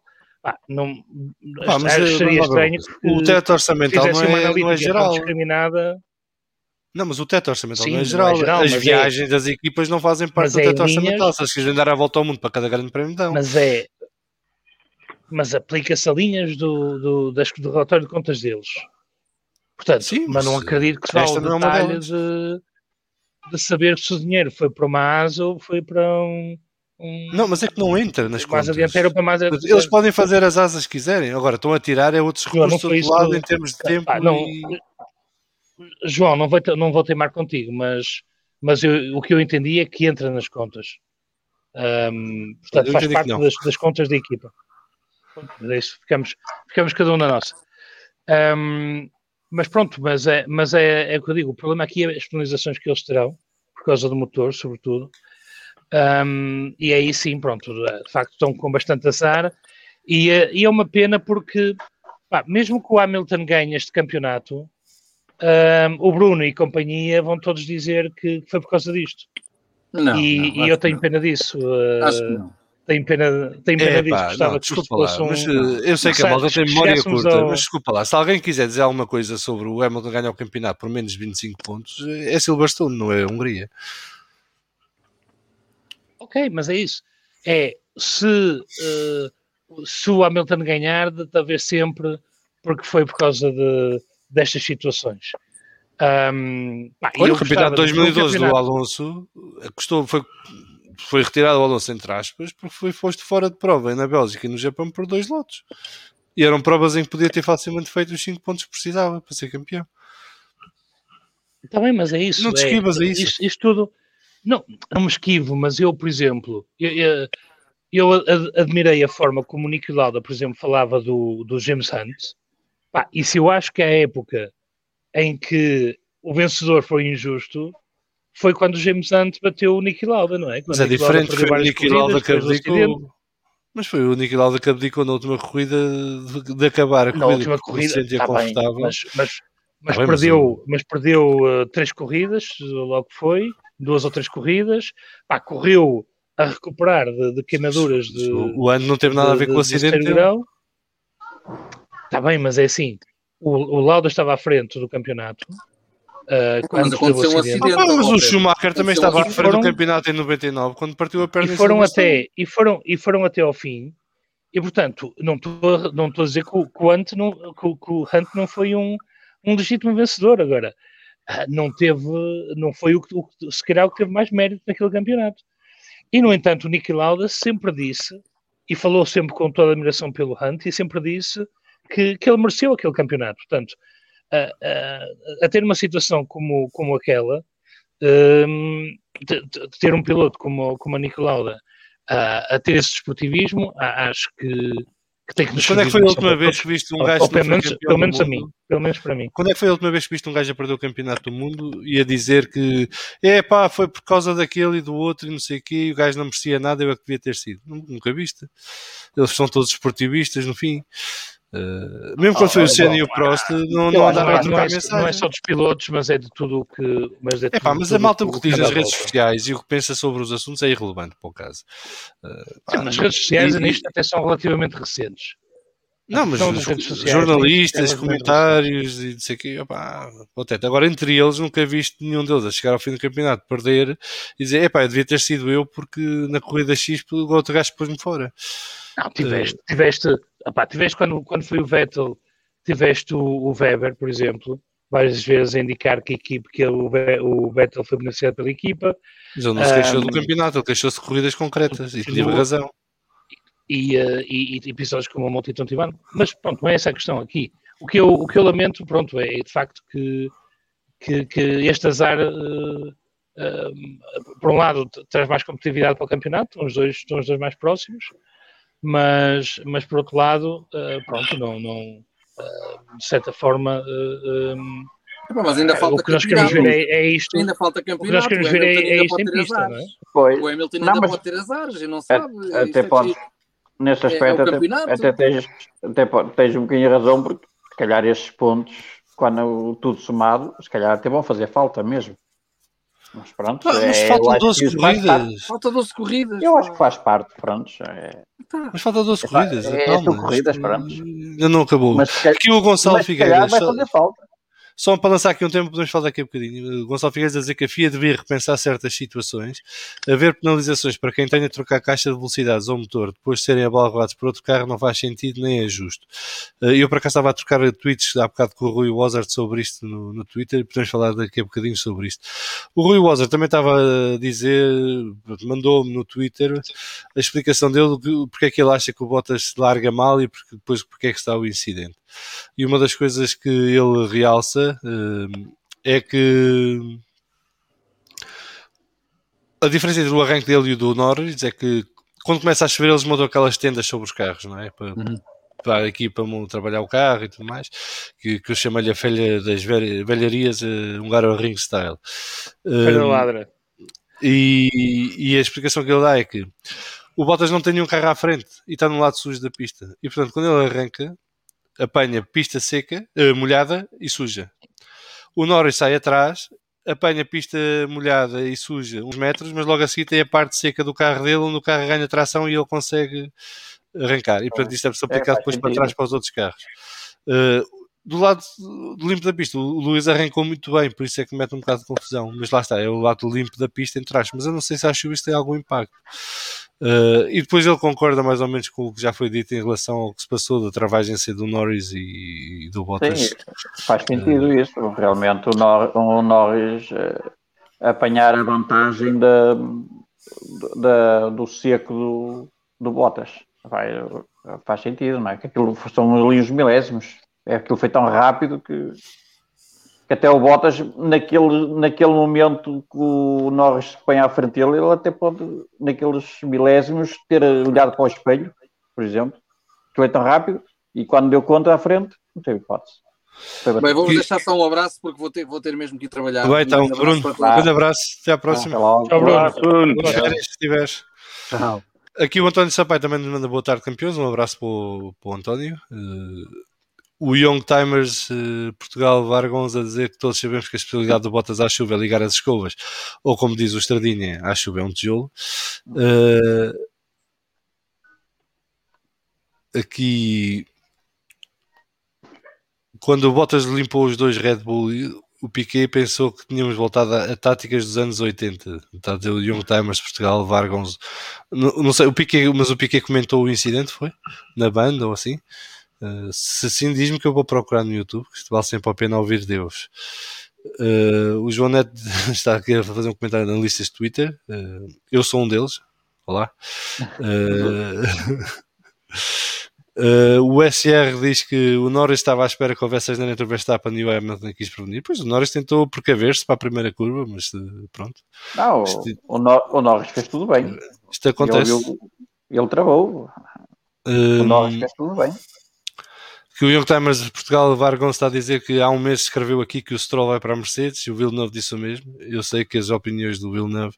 Pá, eu gosto de ouvir o Villeneuve, acho-lhe piada. Uh, acho que é um tipo que diz qualquer coisa assim porque, porque sim, e pronto. E às vezes o relógio bate certo duas vezes por dia, os relógios variados. O Flamengo continua ali a passar de um lado para o outro, atrás do Pedro Lagareira, que tem, tem a sua Está aqui, está, está. Anda aqui. O Ricardo faz dizer que o Colder, o Colder teve uh, penalização quando o Schumacher se espatifou contra ele e ficou com três rodas. Por acaso acho que teve, porque foi considerada condução perigosa, mas já, já não me lembro.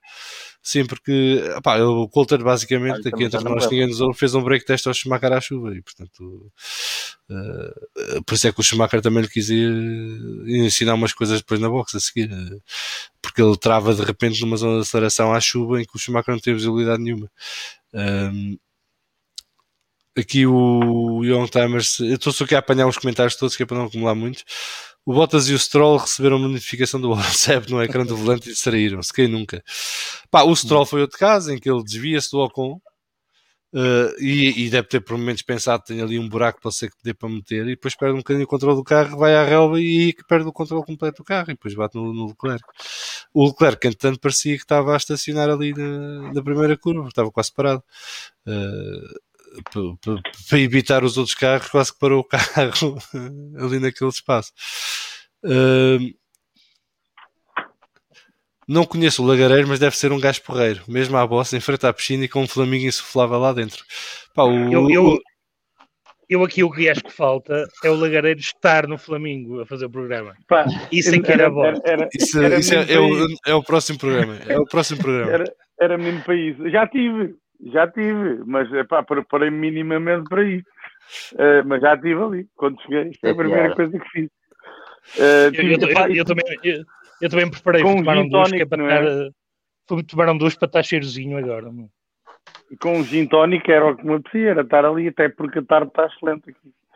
Está muito boa. Uh, epá, mas eu ainda não falei do grande prémio, né? Deixa-me só acabar isto rapidamente.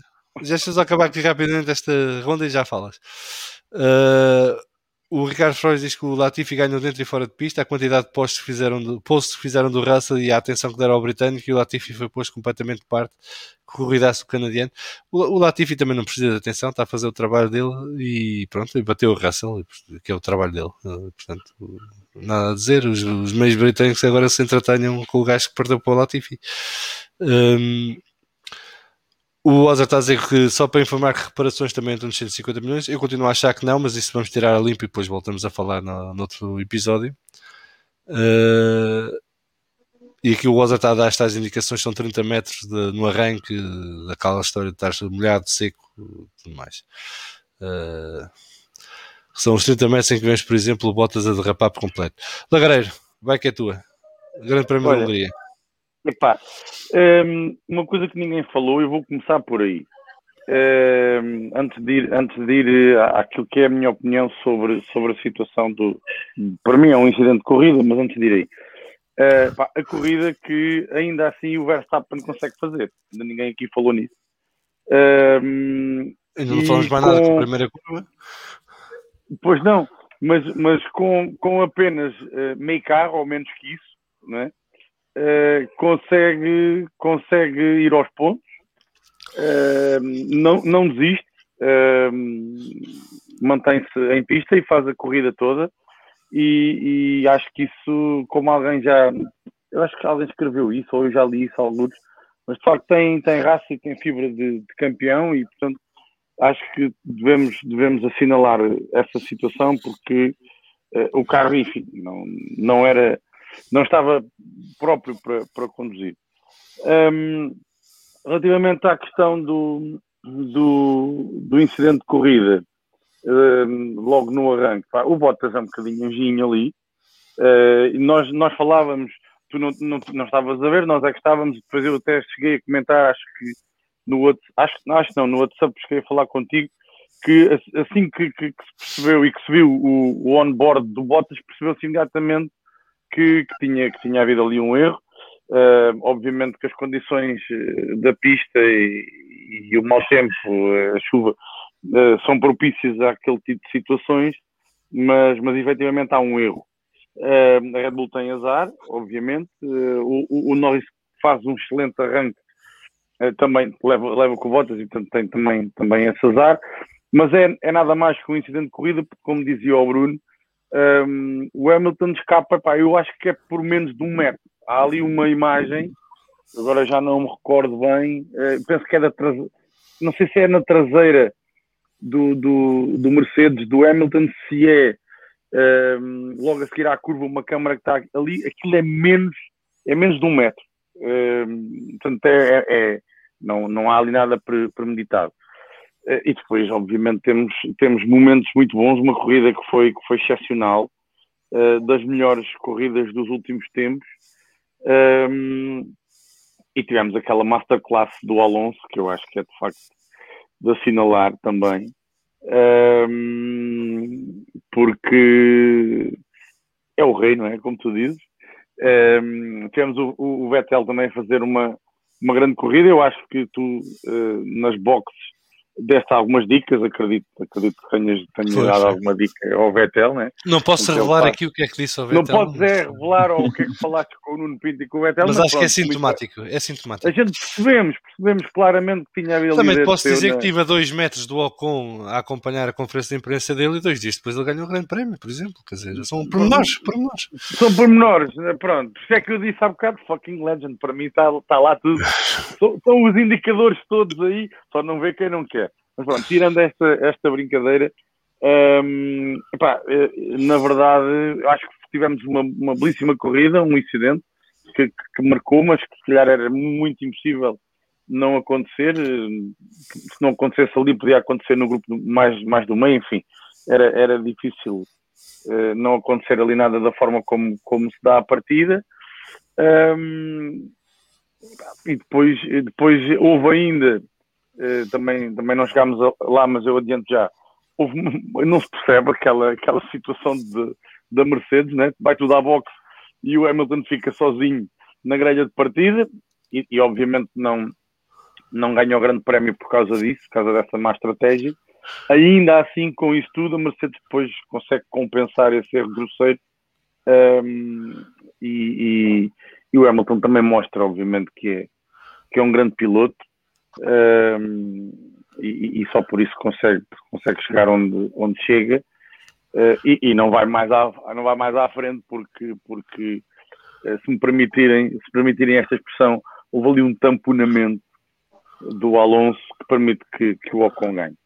Uh, mas foi de facto um, foi de facto uma grande corrida eh, possivelmente, possivelmente porque, porque se deu aquele incidente, mas se calhar se não houvesse incidente também poderíamos ter ali uma belíssima luta entre o Max uh, e o Hamilton e, e se calhar até uh, entre o Pérez e, e, e, o Bottas e a coisa tinha também também tinha tido também tinha tido graça. Mas pronto fica essa essa, essa é feita de sus as coisas não são feitas de sus são feitas daquilo que que acontece e o que, o que tivemos foi uma, uma excelente corrida com, com excelentes pormenores, com excelentes momentos um, que derivaram desse incidente de corrida uh, que teve um bocadinho de culpa e da zelice do, do Bottas.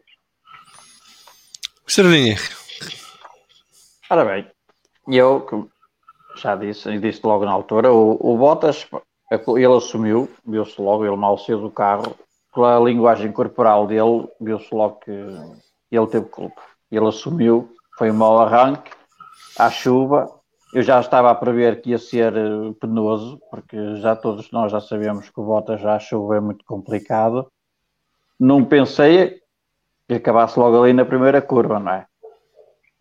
Um, ele assumiu, foi um erro, foi. Uh, o, Norris travou um bocadinho mais cedo, mas o Norris fez tudo bem, porque ele viu que não, ele não se queria meter ali naquela confusão, naquela disputa do primeiro lugar. Quer dizer, o fez tudo bem, o fez tudo bem é um bocado exagerado também, porque o Norris devia ter olhado para os espelhos e ter visto que tinha ali um carro em cima dele. Mas isso sou eu. Tudo bem na perspectiva dele, do Norris, claro. O Norris, se lhe perguntarem, ah, eu fiz tudo bem, claro, na perspectiva dele fez. Não vou meter ali à frente não contava prontos, com, a, com a carambola. Foi muito mal para o campeonato para o Bottas. Esta, mais esta desistência, ele estava a fazer uma boa recuperação, até estava, tinha vindo a, a recuperar os últimos grandes prémios, estava a subir na tabela classificativa, porque o adversário dele no campeonato é o Pérez. Não estou a ver. O, Nor o Norris vai, vai começar a descer na tabela do campeonato. E o, o verdadeiro competidor do Bottas é o Pérez. E ficar em branco, o Pérez também ficou, não é? Mas ele ter ficado em branco foi muito mal para as contas do campeonato. Uh, mas pronto, não há muito a dizer sobre isso. Foi culpa dele, ele assumiu. Agora vai levar cinco lugares de penalização em Spa. Epá, mas é Spa, nem é penalização sequer, é uma isso. Pois, mas Aí está. Mas e se estiver a chover? Vai partir, vai partir de trás, vai chegar à primeira curva. Se estiver a chover, temos um corridaço outra vez. Ganha o Alonso. Todos nós sabemos como é a primeira curva em Spa. Vai dar carabola outra vez. Ganha, ganha o Alonso a próxima. uh, aqui o Gonçalo Figueiredo está a dizer: é esta velocidade muito perigoso. Hilariantes estas declarações no rádio do Mercedes enquanto tentava passar o Alonso. Uh, eu acho que esta frase é uma frase fantástica, quer dizer, é reveladora de muita coisa. Tem, tem muita piada porque o Hamilton queixar-se disto depois do que aconteceu há 15 dias em, Silverstone. Eu, uh, eu, sei, eu, sei, que é diferente e tudo mais, mas. Não vi nada. Deixa-me deixa deixa comentar nesta, porque eu estou de acordo, que acho que acho que o, o Hamilton ficou mal com este comentário. Um, para mim, para mim justifica-se talvez com a adrenalina do momento e de, durante os anos ter aprendido uh, a, a, a jogar não só uh, na, na, pista, mas também com, com a pressão sobre os outros pilotos. Uh, e aliás, não é só ele que o faz, é, é, é, é praticamente todos o fazem, uns mais que outros. Mas, mas esteve bem no fim nos comentários da, no, na conferência de imprensa, uh, em, que, em que referiu o facto que lhe dava bastante gozo o, as disputas sempre com o, com o Alonso. portanto, acho que aí corrigiu a mão ah, aquilo, pronto, ficou-lhe mal. Uh, mas, mas acho que tem a ver com a adrenalina da altura, de uh, os nervos uh, tentar ultrapassar e, e, e, de facto teve ali uns apertões duros do, do Alonso, mas duros não quer dizer ilegais, nem quer dizer fora, para lá do limite, foram, foi, foi duro como o Alonso é sempre e como outros pilotos são, Sim, como, como, um, como o Verstappen também nada, é, e como, e, como, e como o Hamilton, e como o Hamilton tam, também, também sabe ser, já o foi no passado e quando é preciso também o sabe ser. Portanto, faz parte de faz parte das, das qualidades de um piloto saber se defender bem. Um, Deixa-me só comentar a, a questão do, do, Norris, porque uh, uh, João, estavas a dizer que o Norris devia ter olhado para os espelhos. O Norris olhou muito bem para os espelhos. Uh, a forma como ele se posiciona em frente ao, ao, ao Bottas. Ao Bottas, direitinho. Mete-se direitinho, ou seja, ele tem noção perfeita do que é que está a fazer. Ali, ali é o erro do Bottas, ou seja, eles não, não, tiveram, não tiveram a pista molhada em nenhum momento do fim de semana. Portanto, ninguém sabe onde é que é o ponto de travagem à chuva. É uma lotaria. Uh, portanto, toda a gente tem que entrar na primeira curva à cautela.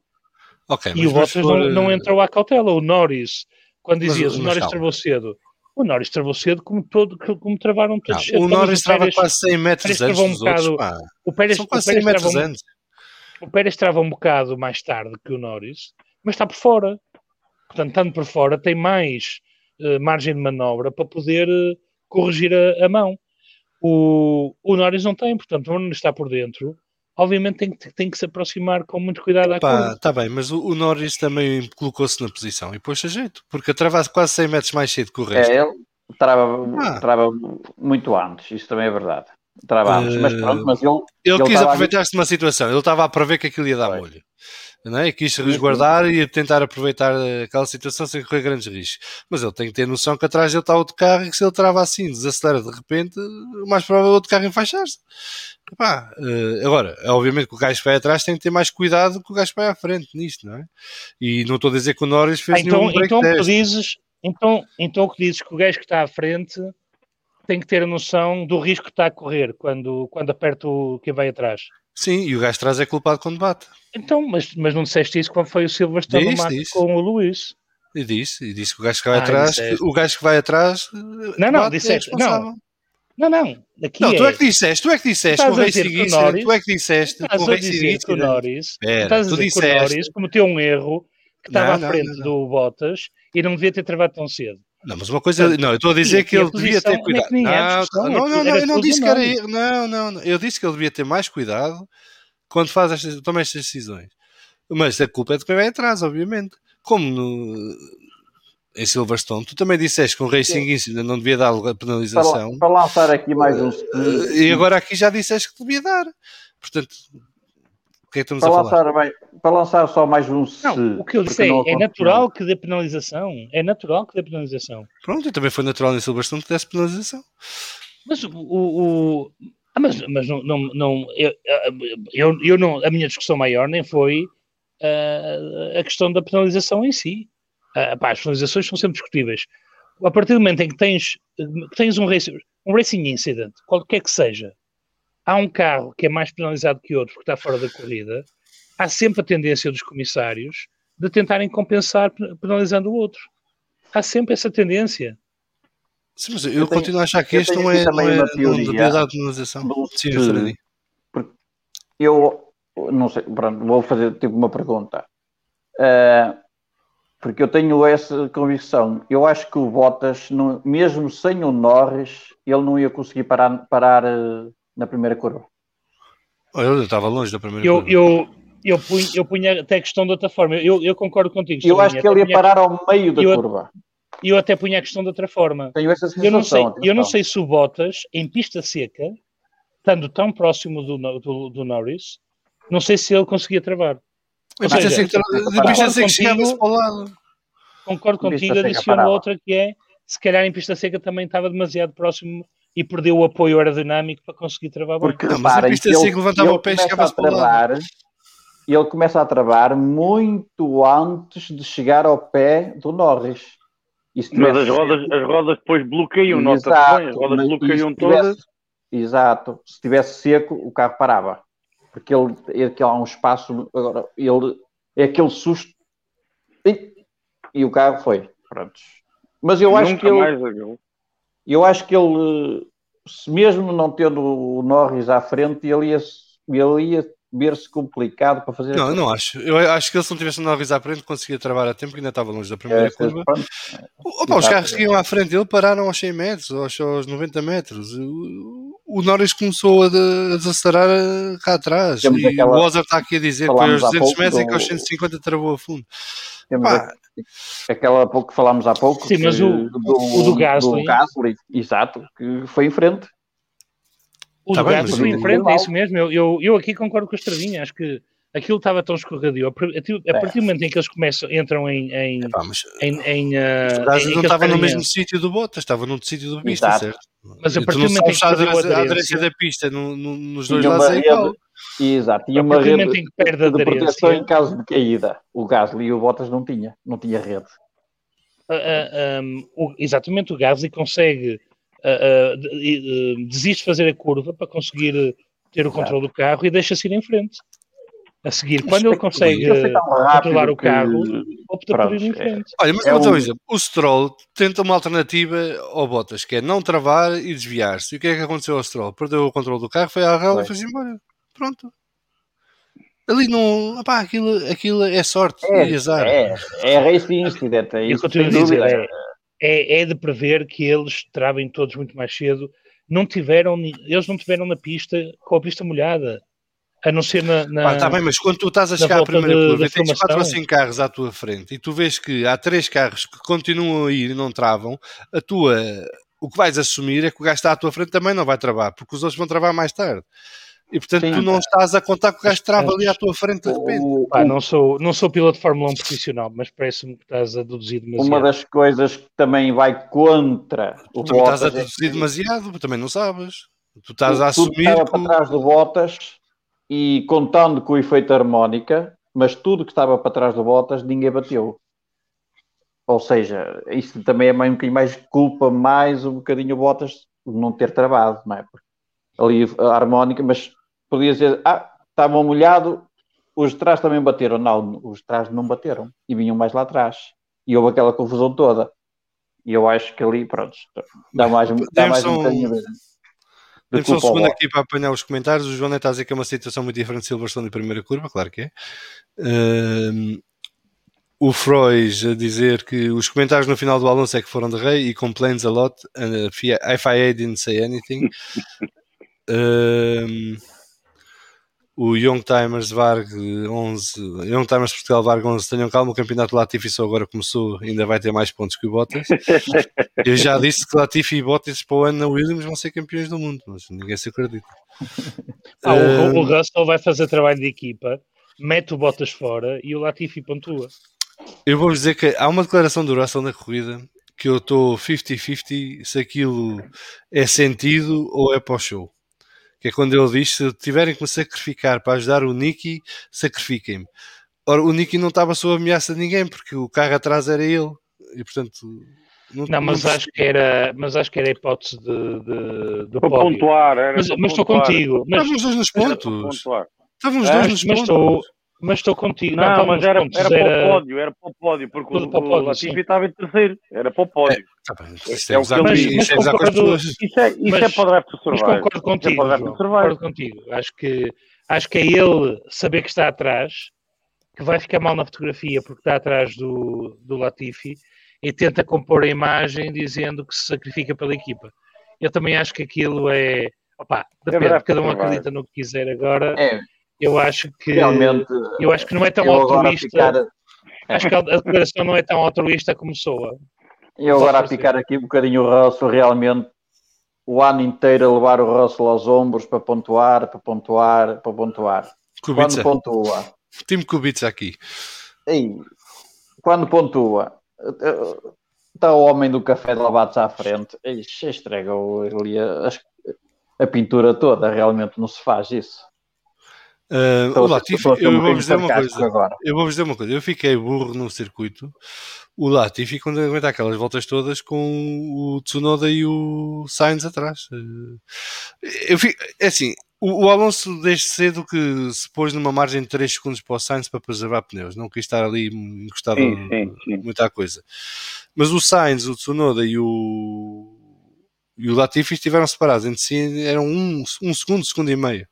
E nenhum dos dois atrás fazia qualquer esboço de atacar a posição. E foi assim que se abriu aquele fosso todo gigante depois para a frente. Uh, mas o Latifi até a ir às boxes esteve impecável, uma corrida excelente pá, uh, mais dessas é o que se pretende. Aqui o Rui Oza estava então a dizer: o Pérez, o Max e o Hamilton entravam nos 100 metros, o Norris tira o pé aos 200 e trava bruscamente aos 150. O Gonçalo Figueiras diz que ficou particularmente feliz com a vitória do Ocon e da Alpine, onde atualmente trabalha aquele que foi o meu piloto favorito até se retirar em 93 com o tetracampeonato.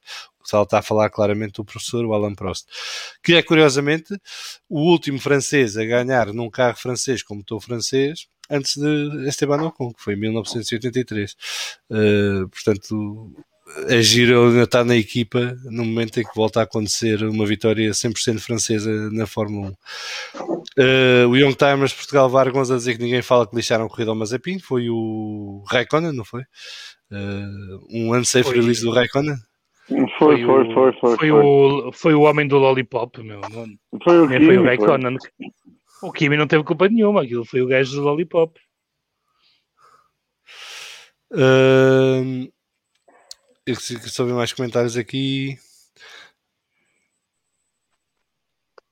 Ah, então, o Rui Bozer está aqui a dizer sobre o Russell que nem foi para o show, nem para, mais nada, para nada mais do que mostrar ao Toto Wolff que sabe trabalhar em equipa também quando é preciso. Uh, e que sim, nunca esquecer que o Kubica com uma mão fez mais pontos que o Russell com duas. Uh, e foi, foi uma corrida deste género, mas com mais chuva ainda. Um, vamos então falar um bocadinho sobre o duelo Alonso-Hamilton. Eu estava a aguardar para o fim, porque. É um mas, mas posso, posso. Não, não, porque eu disse que vamos falar Antes sobre o Alonso de... e do Hamilton. Ok. não dá. Diz lá. Pá, é só, é só, como sou sempre uh, contracorrente nestas coisas e uh, pá, quero uh, eu disse a ti já no outro dia. Um, eu não, não, não me convenci a ideia da, da reverse grid, uh, portanto, da, da ordem inversa, não é? Da largada, mas, mas esta corrida fez-me repensar, porque pá, ver o, ver o ver o Verstappen uh, uh, em duelo com o, com o Schumacher, um, ou ver o, o, o, Hamilton com o uh, Giovanazzi, por exemplo, porque está-se a falar do Alonso, ah, mas o Hamilton teve gajos que estavam a defender a série à frente dele, não é? Está bem, mas não tiveram há... uma, duas voltas, não tiveram mais do que isso. Foi, foi. Está bem, mas ainda assim, mas ainda assim fizeram, uh, claro, mostraram, mostraram o, o, que vale. E, e os comentários do. Pá, que não é nada de novo, mas os comentários do Ocon no fim a dizer que é muito mais fácil uh, estar à frente da corrida do que estar no, no meio do pelotão, não é? Portanto, e, com, e tendo em conta que os carros para o ano já vão conseguir andar mais próximo do, dos carros da frente, eu vou. Tá, Agrada-me mais a ideia de, de reverse grid. Pá, e se calhar.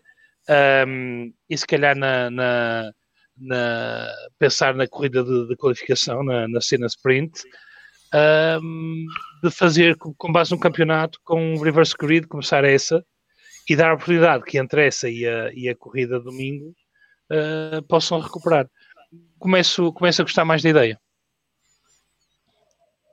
Tem alguém quer comentar sobre isto? Epá, uh, é para pensar, uh, é para pensar, mas, mas realmente uh, aquilo que vimos e que, e que este incidente veio trazer nomeadamente com, com, com o Hamilton, foi que ficou uma série de posições atrás e, e teve que fazer essa recuperação. Um... uh, e portanto, eu acho que uh, é uma questão que podemos, pode ser considerada. Agora, se calhar para isso funcionar, se calhar para isso funcionar, uh, tem que ser com, com a cena sprint, como diz o Pedro, Uh, mas os pontos, tem que haver mais pontos em discussão, porque senão uh, eu tenho, tenho o Mercedes, estou no Red Bull uh, e, e, não, e não me quero qualificar para depois começar à frente. Tem que haver aí uma, um, algo que possa. Um, balizar como é que isso é feito. Mas, mas é isso é, é o que eles fazem, acho que é na F2, não é? Que o top 10 é que começa por ordem invertida, não é, não é o top 20 ou 30 naquele caso. Epá, eu, eu preferia que ligassem as expressões. Chuminha. Ah, Agora, eu, eu acho que o que vimos no domingo não é um exemplo do reverse grid, é o exemplo do que seria a Fórmula 1 sem a Mercedes e a Red Bull lá à frente. E tu neste momento tens 4, 5 equipas que estão ali separadas por um pouquíssimo tempo no meio do pelotão. E se não houvesse Red Bull e Mercedes, tinhas disto todos os fins de semana, praticamente. Uh, e era uma luta eu, A mim, pessoalmente, surpreendeu-me muito a forma como o Ocon se manteve na primeira posição sem cometer erros e o carro portou-se ali lindamente. Para mim, foi uma surpresa. Não, uh... não, não, esperava que aquilo corresse assim tão bem como correu. Mas vamos lá ver. Uh, o circuito também ajuda porque, sei tirar mérito ao Ocon, mas os únicos momentos em que o Ocon tinha que se preocupar verdadeiramente com o Vettel era a saída da curva 13-14 e até à curva 3. É? E claro, depois a partir daí eh, porque a curva 4 só o Hamilton é que tenta ultrapassar lá porque tinha uma diferença muito grande para os outros, porque normalmente em condições normais carros em ritmos idênticos não, não dá sequer para cheirar. Portanto, no resto do circuito o Ocon só tinha que estar concentrado na sua condução porque e, e levar o barco a bom porto. Até 3 quartos da corrida a minha reação a ver o Ocon na frente era tipo, ah, isto mais cedo ou mais em tarde. Breve muda, em breve muda. Ele não vai eh, aguentar. Sim, mas qualifica-se qualifica-se qualifica-se à frente do Alonso ah, e, e tem sorte na primeira volta mas, mas a parte disso teve mérito o resto da, da corrida. É, e o próprio Vettel. Foi uma surpresa. Sim, eu, eu não estou a retirar nada ao com. Eu não estou a retirar nada. Olha, o Flamengo já está mais perto e, portanto, já, temos, já estamos mais relaxados. É, é, para quem nos está a ouvir, houve aqui um momento zen do dia que foi o Young Times, Timers Portugal Vargons a dizer: vocês estão muito estressados, tenham calma, olhem para o Flamengo. Portanto, já Pedro foi buscar, o Flamengo. foi buscar o Flamengo mais para perto da câmara para podermos ver em melhor uh, em alta definição o Flamengo. E, é, e é muito bem comportado este. Uh, não, eu não é queria um retirar racing, nenhum é mérito ao Ocon. É um Racing Point antigo, é o patrocínio da BWT. uh, o, o que eu acho é que eh, também era uma pista que favorecia alguém que tivesse a oportunidade que o Ocon teve. Uh, e depois, estás a ver? Uh, Fala-se muito do Alonso e da ajuda que deu, é verdade. Mas também deu uma ajuda graças ao Latifi ter aguentado aquele grupinho no início durante uma, X, uma tempo, não sei quantas voltas é que foi, já umas 20 e poucas voltas, uh, que criou ali um gap sim, sim. de quase 15 segundos para, para o lugar. E, portanto, uh, houve ali vários fatores que conjugaram. Eu acho que tanto o Ocon como o Vettel tiveram impecáveis. Uh, aquilo sempre que eles passavam à nossa frente, aquilo parecia um relógio suíço, ali, sempre ali naquele intervalozinho, os dois. mas o Vettel de facto nunca conseguiu estar perto o suficiente para poder ultrapassar. Uh, o que me surpreendeu todo o fim de semana, e isso surpreendeu-me à série, foi o Alpine ter o ritmo que teve neste grande prémio. Não se estava à espera.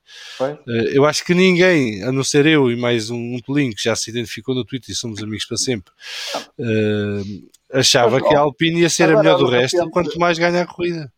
Desculpa, João. Bateu-me agora assim aqui na, de repente.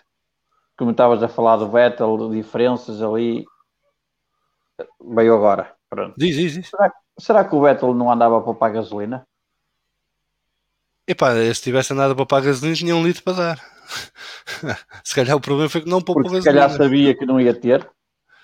Uh, epá, não, eu acho que o, o Nuno Pinto explica isso. Saiu agora assim, Não é Fumim Leva sem dizer o que é que aconteceu. O Nuno Pinto explica Porque verdadeiramente nunca atacou verdadeiramente. Mas uh, em, reta, em reta era muito difícil. Até o Hamilton teve dificuldade Sim. em atacar o, o, Alonso em reta.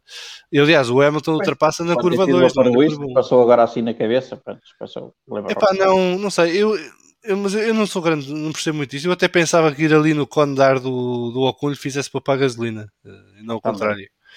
Uh, Uh, agora, eu sei é que os Alpines saíam muito bem da curva 14, da última curva, conseguiam sair muito rápido, e isso dava-lhes um embalo suficiente para aguentarem a reta com, com o IRS ligado. E não, não, é o DRS, mas o IRS, a bateria. Ah, e depois o resto do circuito permite-lhes ir a poupar a bateria para chegar ali com a bateria carregada. Uh, porque tirando a curva 2 a seguir, o resto das, das curvas dá para carregar a bateria e até poupar combustível. Portanto, eu não sei o que é que aconteceu ali no caso do, do Vettel. Acho que se a equipa estivesse a contar com o problema, mandavam-no parar mal, como fez o Russell, né? logo a seguir à reta da meta, logo a seguir a cortar a meta. Não, não iam deixar dar o resto da volta até quase chegar às boxes para dizer para o carro. Portanto, houve ali qualquer coisa que foi mal, não sabemos o que foi, e a equipa está a investigar e vamos ver. Uh, mas pronto. Aqui um documentários que chegaram entretanto o Young Timers de Vargo, Portugal Vargo está a dizer que vou repetir o que disse há umas semanas, desde os anos 90 hoje que os carros do próximo ano já vão permitir-me andar atrás de um outro. Pá, sim, eu tenho de dizer que eu vi o carro Vómito Unicórnio ao vivo e pus fotos no Twitter e no Instagram para quem quiser ver. Uh, temos a dizer que o carro ao vivo é menos espetacular que nas fotografias que vimos. É assim um bocadinho anticlimático. Uh, e é muito baixinho. Uh, mas uh, vamos ver, pá, eh, esse é o objetivo, é que permita aos carros andarem à suja e perto uns dos outros. Uh, vamos ver se funciona na prática. Eu costumo dizer que na prática a teoria é outra, mas espero que desta uhum. vez na prática a teoria seja a mesma e que funcione. Uh, uma coisa aqui importante, já pensaram como estão a sentir os pais do Ocon? Perguntou o Young Timers Portugal Vargas. Pá, foi o que eu estava a pensar quando ele ganhou a corrida. Foi os pais dele devem estar na lua, quer dizer, devem estar super felizes, uh, porque ver o filho chegar onde chegou, depois dos sacrifícios que fizeram por ele, deve ser uma sensação incrível. Uh, o Gonçalo Vigueira está a dizer que mais uma vez notou-se que o Ferrari com pneus duros não anda bem. Uh, epá, notou se e não se notou. Eu, eu, acho que o Sainz teve mais uma vez uma daquelas corridas em que era ele e ele. Uh, nunca se meteu em grandes lutas. Uh, a maior luta que teve foi com o Hamilton, uh, que na pista me relembrou um bocadinho o episódio do Schumacher com o Barrichello, se bem que o Sainz nunca chegou ao extremo de empurrar o Hamilton mesmo para, para o muro, mas o, o Hamilton passa rente ao muro. Pá, portanto, o Sainz fez a sua corridinha, nunca, nunca foi assim verdadeiramente desafiado.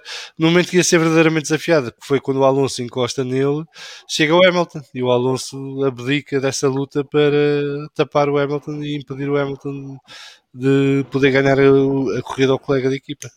Uh, e isso é mais uma daquelas coisas que ninguém falou na altura, mas que já tinha dito no debrief é que o Alonso abdica completamente dos seus objetivos totais de corrida naquele momento, quando, chega, quando vê o Hamilton a chegar à sua traseira. E aquilo que ele faz a seguir impede-o de. Porque ele tinha ritmo para ir buscar o Sainz, conseguir passar o Sainz e ainda chegar ao Vettel. Ele podia ter lutado com o Sainz, sim, sim, perfeitamente. Ele podia ter ido conseguir um pódio uh, e ele abdica disso tudo para ajudar o colega de equipa. Portanto, é o Alonso a calar mais umas bocas de malta que ah, gosta de falar dele. Um, o Rui Rosa está a dizer que não se esqueçam que consumos em molhado são muito diferentes de seco. As equipas assim que viram chuva e eles pensaram que ainda chovia mais, fizeram todos os cálculos a contar com aquilo. Pois, pode haver isso, tenham posto menos quilos de combustível que o normal, uh, estarem a contar que a corrida fosse mais curta que o normal. O Nuno Pinto está esses cenários todos no podcast da Eleven. Uh, vão lá ouvir que vale a pena. E ele não diz o que é que aconteceu, só diz mesmo em que cenários é que poderá uhum. se enquadrar o, o incidente. Um, o Ozar está a dizer que eu acho que por isso houve tantos carros no fim a sofrerem com uma possível falta de gasolina. Pois é, provável. Eu acho que também houve o facto de muitos carros andarem a lutar por posição quando normalmente não andam. E, é isso, é isso. E isso aumenta os consumos também, porque pá, não é à toa. Este fim de semana eu acho que toda a gente acreditava que podia conseguir um pódio. Aquilo da altura. Aquilo, eh, vamos lá ver. Quando foi o episódio do Hamilton se largar sozinho da grelha de partida, no, no da corrida, eu só me lembrava da corrida mais louca do mundo, dos desenhos animados. Uh, e achei que era karma para a Mercedes, não para o Hamilton, por causa de ter provocado a carambola, entre aspas, do, do incidente inicial, que agora caísse por um erro da equipa para o, para o fim da fila. Uh, pá, mas de facto houve, foi uma corrida atípica para toda a gente, não é? Uh, e depois estes carros que, do fim da tabela que não estão habituados a fazer as mesmas voltas que os outros, a coisa complica. E não é à toa que os dois Williams tiveram que parar eh, na berma da estrada para ter o litro para dar para, para a amostra. É. Uh, Will, deixa só acabar aqui. Uh, o Young Timers Portugal Vargons diz que não percebe como é que a Aston Martin não mandou o Vettel fechar os espelhos vidros e desligar o ar-condicionado. Pá, estava muito calor. O ar-condicionado era essencial, senão o, o rapaz sofria ainda gastou mais. Gastou mais, gastou mais. Mas pronto, ela gastou mais um bocadinho de gasolina. Diz Pedro. Dias. Não, eu, eu acho que na Alpine foram, foram e, e, para o Ocon foram umas semanas um bocado estranhas, porque um, assinou o contrato, não é? Depois tem uma corrida Silverstone uh, má, Uh, a seguir vem o, o CEO a dizer que, o de Rossi a dizer que se calhar má, não é material. Não foi de... má. Silverstone não foi má. Mas foram. Uh, houve três corridas Até Silverstone, mais. desculpa, depois até de renovar até Silverstone. Uh, depois vem o de Rossi dizer que, que afinal de, que se calhar não é material de, de é um campeão do mundo.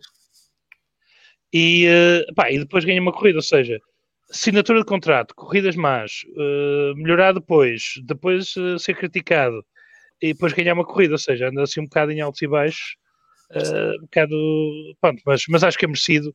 Pá, é um piloto que eu, que eu, eu pessoalmente eu, eu, eu gosto muito, gosto desde os tempos da, uh, da Force India. Um, sempre achei que, era, que foi melhor que o Pérez e que tinha e que aqueles conflitos que teve com o Pérez, uh, pá, acho que acho que foram culpa dos dois, mas que há menos culpa dele do que do Pérez. E, uh, e tive pena dele ter deixado. Uh, pá, fiquei contente quando ele voltou ao Alpine e fico contente que ele também ganhe uma corrida, porque acho que, que, que merece. Acho que é um piloto excepcional, mas também parece um gajo porreiro. Portanto, fiquei, fiquei bastante contente. Pá, eu acho que o Ocon é outro que tem que ser esperto e aproveitar a boleia, ter o Alonso ali ao lado. Uh, O Max tem que aproveitar a boleia para a luta do campeonato, ter um Alonso em pista e cá fora que pode, de certa maneira, condicionar as coisas a, a seu favor. O Ocon tem o Alonso ao lado dele, que é um piloto que, por muito bom e rápido e duro que seja, é leal e portanto nunca lhe vai nunca vai fazer truques e jogadas com, com ele. Uh, e portanto ele tem ali muito a aprender e tem alguém que já percebeu que lhe vai guardar as costas quando for preciso e, e que se sacrifica pela equipa também quando é preciso, não é só o contrário. Uh, e portanto ele tem tudo agora para continuar a crescer. Eu acho que o, que ele teve com o Pérez na, na Force India foi uma situação muito diferente, em que tinha um piloto que estava a lutar como ele por manter eh, o lugar na equipa e que estava disposto a tudo para o tirar lá. O Alonso não está nesse registro, é? o Alonso tem contrato enquanto quiser ter contrato, uh, porque acho que é, daqueles, é dos poucos pilotos que anda ali que vai embora quando quiser ir embora, mais do que a equipa mandá-lo embora. Um, e portanto isso dá uma segurança muito grande ao Ocon também e, e o Ocon pode se exprimir melhor e ser melhor Pai, pelos vistos aquele chassis anterior não, não funcionou e portanto mudou para o novo e desde que mudou para o novo os resultados voltaram a aparecer. Pronto, estas coisas. O, Nuno Pinto, por acaso, eu perguntei-lhe, teve-me a explicar que aquilo, eles sentem mesmo fisicamente que o chassi não é como eles gostam. Não é psicológico, é mesmo fisicamente que eles sentem que o chassi não é não é como eles queriam que fosse, ou que funciona como eles queriam que funcionasse, e, e que isso faz diferença. Uh, e portanto ele agora parece que com este chassi está mais confortável, está mais à vontade, tem mais confiança e voltou a atacar outra vez. Pá, eu acho que a Alpine, muito sinceramente, promete muito eh, daqui em diante, eh, porque está a construir uma equipa forte e com, com calma, com tempo, sem grande pressão, uh, porque também quem está à frente da Alpine e do grupo Renault percebe que é preciso dar esse tempo e essa calma e essa, e essa tranquilidade à equipa para poder crescer e, e fazer coisas bonitas. Caiu-lhes do céu esta vitória, mas, opá, mas é, é, é, ver, cai do céu uma vitória, mas é uma vitória de equipa mais do que só do Ocon ou só do Alonso. É trabalhado, mas é uma, é uma vitória trabalhada. Portanto, aquilo, aquela equipa deve estar tudo nos pinkers da motivação neste momento e, portanto, uh, há que continuar a trabalhar e a crescer a equipa. Bem, podemos falar agora um bocadinho da luta Alonso Hamilton ou não querem? Se não quiserem, acaba aqui o programa e vamos embora. Uh, mas eu quero dizer que para mim foi um luxo ver aquilo ao vivo. Uh, e que epá, só aquilo valeu o bilhete. Uh, se me dissessem assim, a corrida vai ser a maior seca da história da Fórmula 1, mas vai ter 10 voltas Alonso e Hamilton, eu ia. Uh, e pagava mesmo, até se calhar pagava mais. Então, os promotores do Hungaroring já sabem para onde podem vender a coisa diferente. Uh, mas de facto foi um luxo. Acho que ninguém estava a contar. Eu posso vos dizer que, do ponto de vista das bancadas, não havia adeptos do Alonso ou do Hamilton durante aquelas 10 voltas. Estava tudo a vibrar com aquilo. Uh, e cada vez que o Alonso conseguia defender, a malta aplaudia. Cada vez que o Hamilton se tentava meter, a malta aplaudia. E quando o Hamilton acaba por passar o Alonso, foi uma explosão de alegria nas bancadas, pelo que acabámos de ver uh, durante aquelas 10, 11 voltas. Uh, porque, pá, não sei, houve qualquer coisa de mágico naquilo porque toda a situação era muito caricata e muito particular e, e trouxe à memória muitas coisas, não é? E, e para quem não conhecia o duelo Hamilton-Alonso, pode ver ali uma amostra do que foi em 2007, enquanto deixaram que fosse, eh, e, e do que poderia voltar, ter voltado a ser se tivessem estado coincidido em carros de nível. Porque quando o Alonso tinha um carro competitivo, o Hamilton não teve, quando o Hamilton teve carros competitivos, o Alonso não teve, portanto nunca voltaram a coincidir em carros competitivos ao mesmo tempo, exceto 2010, mas aí não teve, não teve hipótese o Hamilton, porque a McLaren mais uma vez na ponta final falhou. Portanto, estás a, estás a dizer que a Ferrari tinha um carro competitivo? Uh, não, Ferrari no, em 2010 e 2012 teve, mas em 2012 era o quarto carro da grelha, mas dava para ganhar corridas. Uh, em 2013 e 2014 é que já não. 2010 a, Sim, a Ferrari assim, não estava muito tinha... longe da, da, Red Bull. Em 2012 estava mais um bocadinho, mas dava mesmo assim para o Alonso estar regularmente nos pódios. E, agora, o Alonso, punhas lá outro gajo, já era mais complicado. Não punhas uh, outro, não, tinhas outro gajo, tinhas o Raikkonen. Não, tiveste o Massa até 2013. Massa, depois sim, tiveste o Raikkonen em 2014. Sim. Que o Young Timers Portugal Vargons a dizer quando o Alonso ouviu no rádio Hamilton a 3 segundos, sorriu e pensou challenge accepted. Eu, eu, eu vi outro meme que era uh, aquele gráfico da AWS a dizer Hamilton will catch uh, Alonso in 3 laps. Eu te mandei, viu que mandei isso. Assim, não, e depois ele vira-se, e depois era o Alonso and I took it personally. Uh, portanto, há memes muito engraçados que andam, a circular por causa deste momento. Mas pá, isto é o que. É assim, mais, mais do que a luta Max uh, Hamilton, eu acho que este duelo entre os dois, Alonso e Hamilton, uh, revitalizou a Fórmula mais uh, do que qualquer outra coisa, porque. E, aliás, nós andamos a, andamos a perguntar no Twitter às pessoas o, qual foi o momento do ano até agora. Opa, é óbvio que este foi o mais está, está mais fresco, mas a grande maioria põe este como o momento do ano até agora. É e é uma luta que não costumas ver, porque entre o Max e o Hamilton costumas ver duas ou três voltas e depois um anda para trás e depois muda a estratégia e depois não sei o quê, e portanto não tens uma luta constante.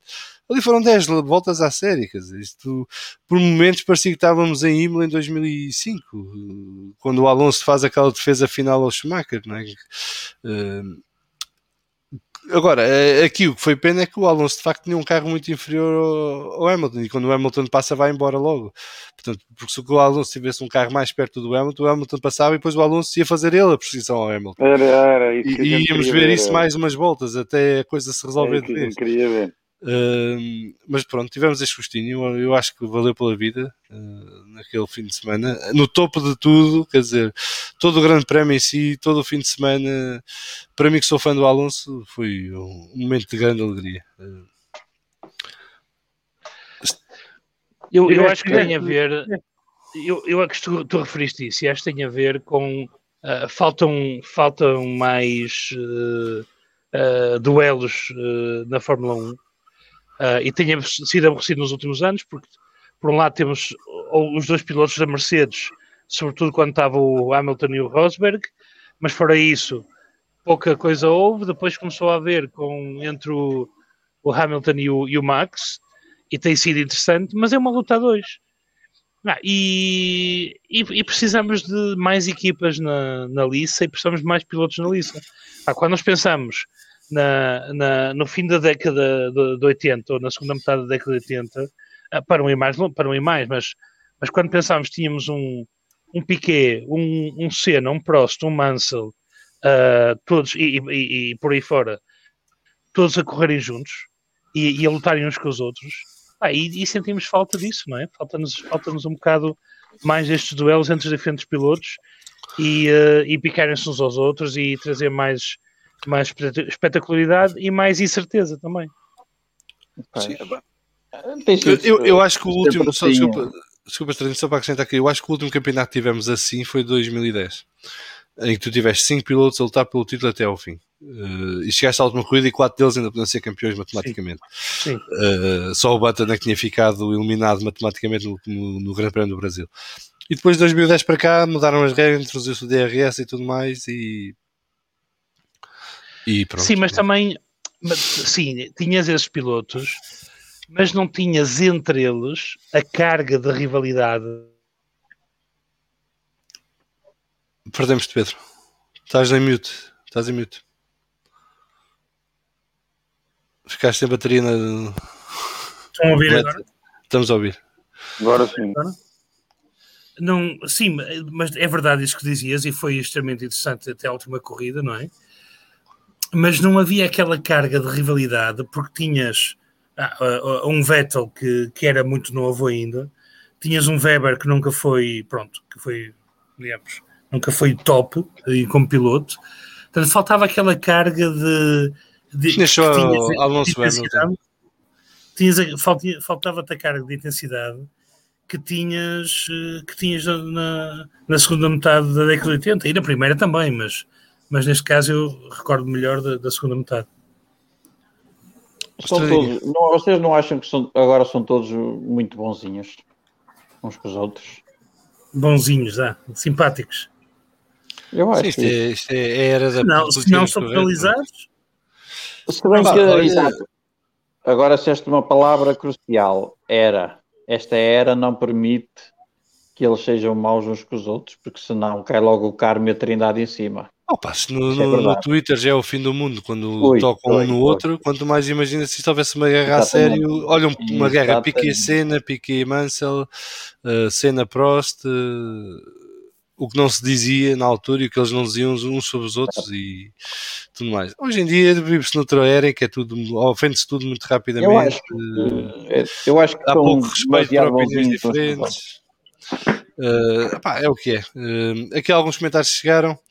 Uh, que o Pedro, o Pedro, não, isto agora que o Young Timers Portugal Vargons a dizer que o Gasly e o Giovinazzi também deram que fazer ao Lewis Hamilton. Sim, mas foi muito menos voltas. Eh, eh, e não estou a retirar mérito a esses dois por causa, por causa disso, mas ah. marcou mais o Alonso Hamilton porque foram 10, 11 voltas. E depois a circunstância de que o Hamilton tinha pneus médios frescos. Uh, DRS e o Alonso tinha pneus duros já com umas voltas e, e não tinha DRS e estava num Alpine, portanto uh, só isso é que faz um contraste maior mas curiosamente passa quando o Alonso tinha DRS. Foi, mas e, foi por isso que falhou a travagem, porque chegou rápido. Por isso, e precisamente por isso é que se calhar falhou a travagem, exatamente. Uh, que o Pedro Filipe que está nos Açores mandar-nos um abraço e dizer que vinha aqui só para elogiar o Zandinga Antímio de Budapeste sugestões para a lotaria pá, depois eu mando os números do Euro Milhões em privado uh, e depois se ganhares compramos uma equipa de Fórmula 1 e vamos sempre para o paddock eu, eu acho que foi por causa do anticiclone dos Açores que, que choveu na Hungria.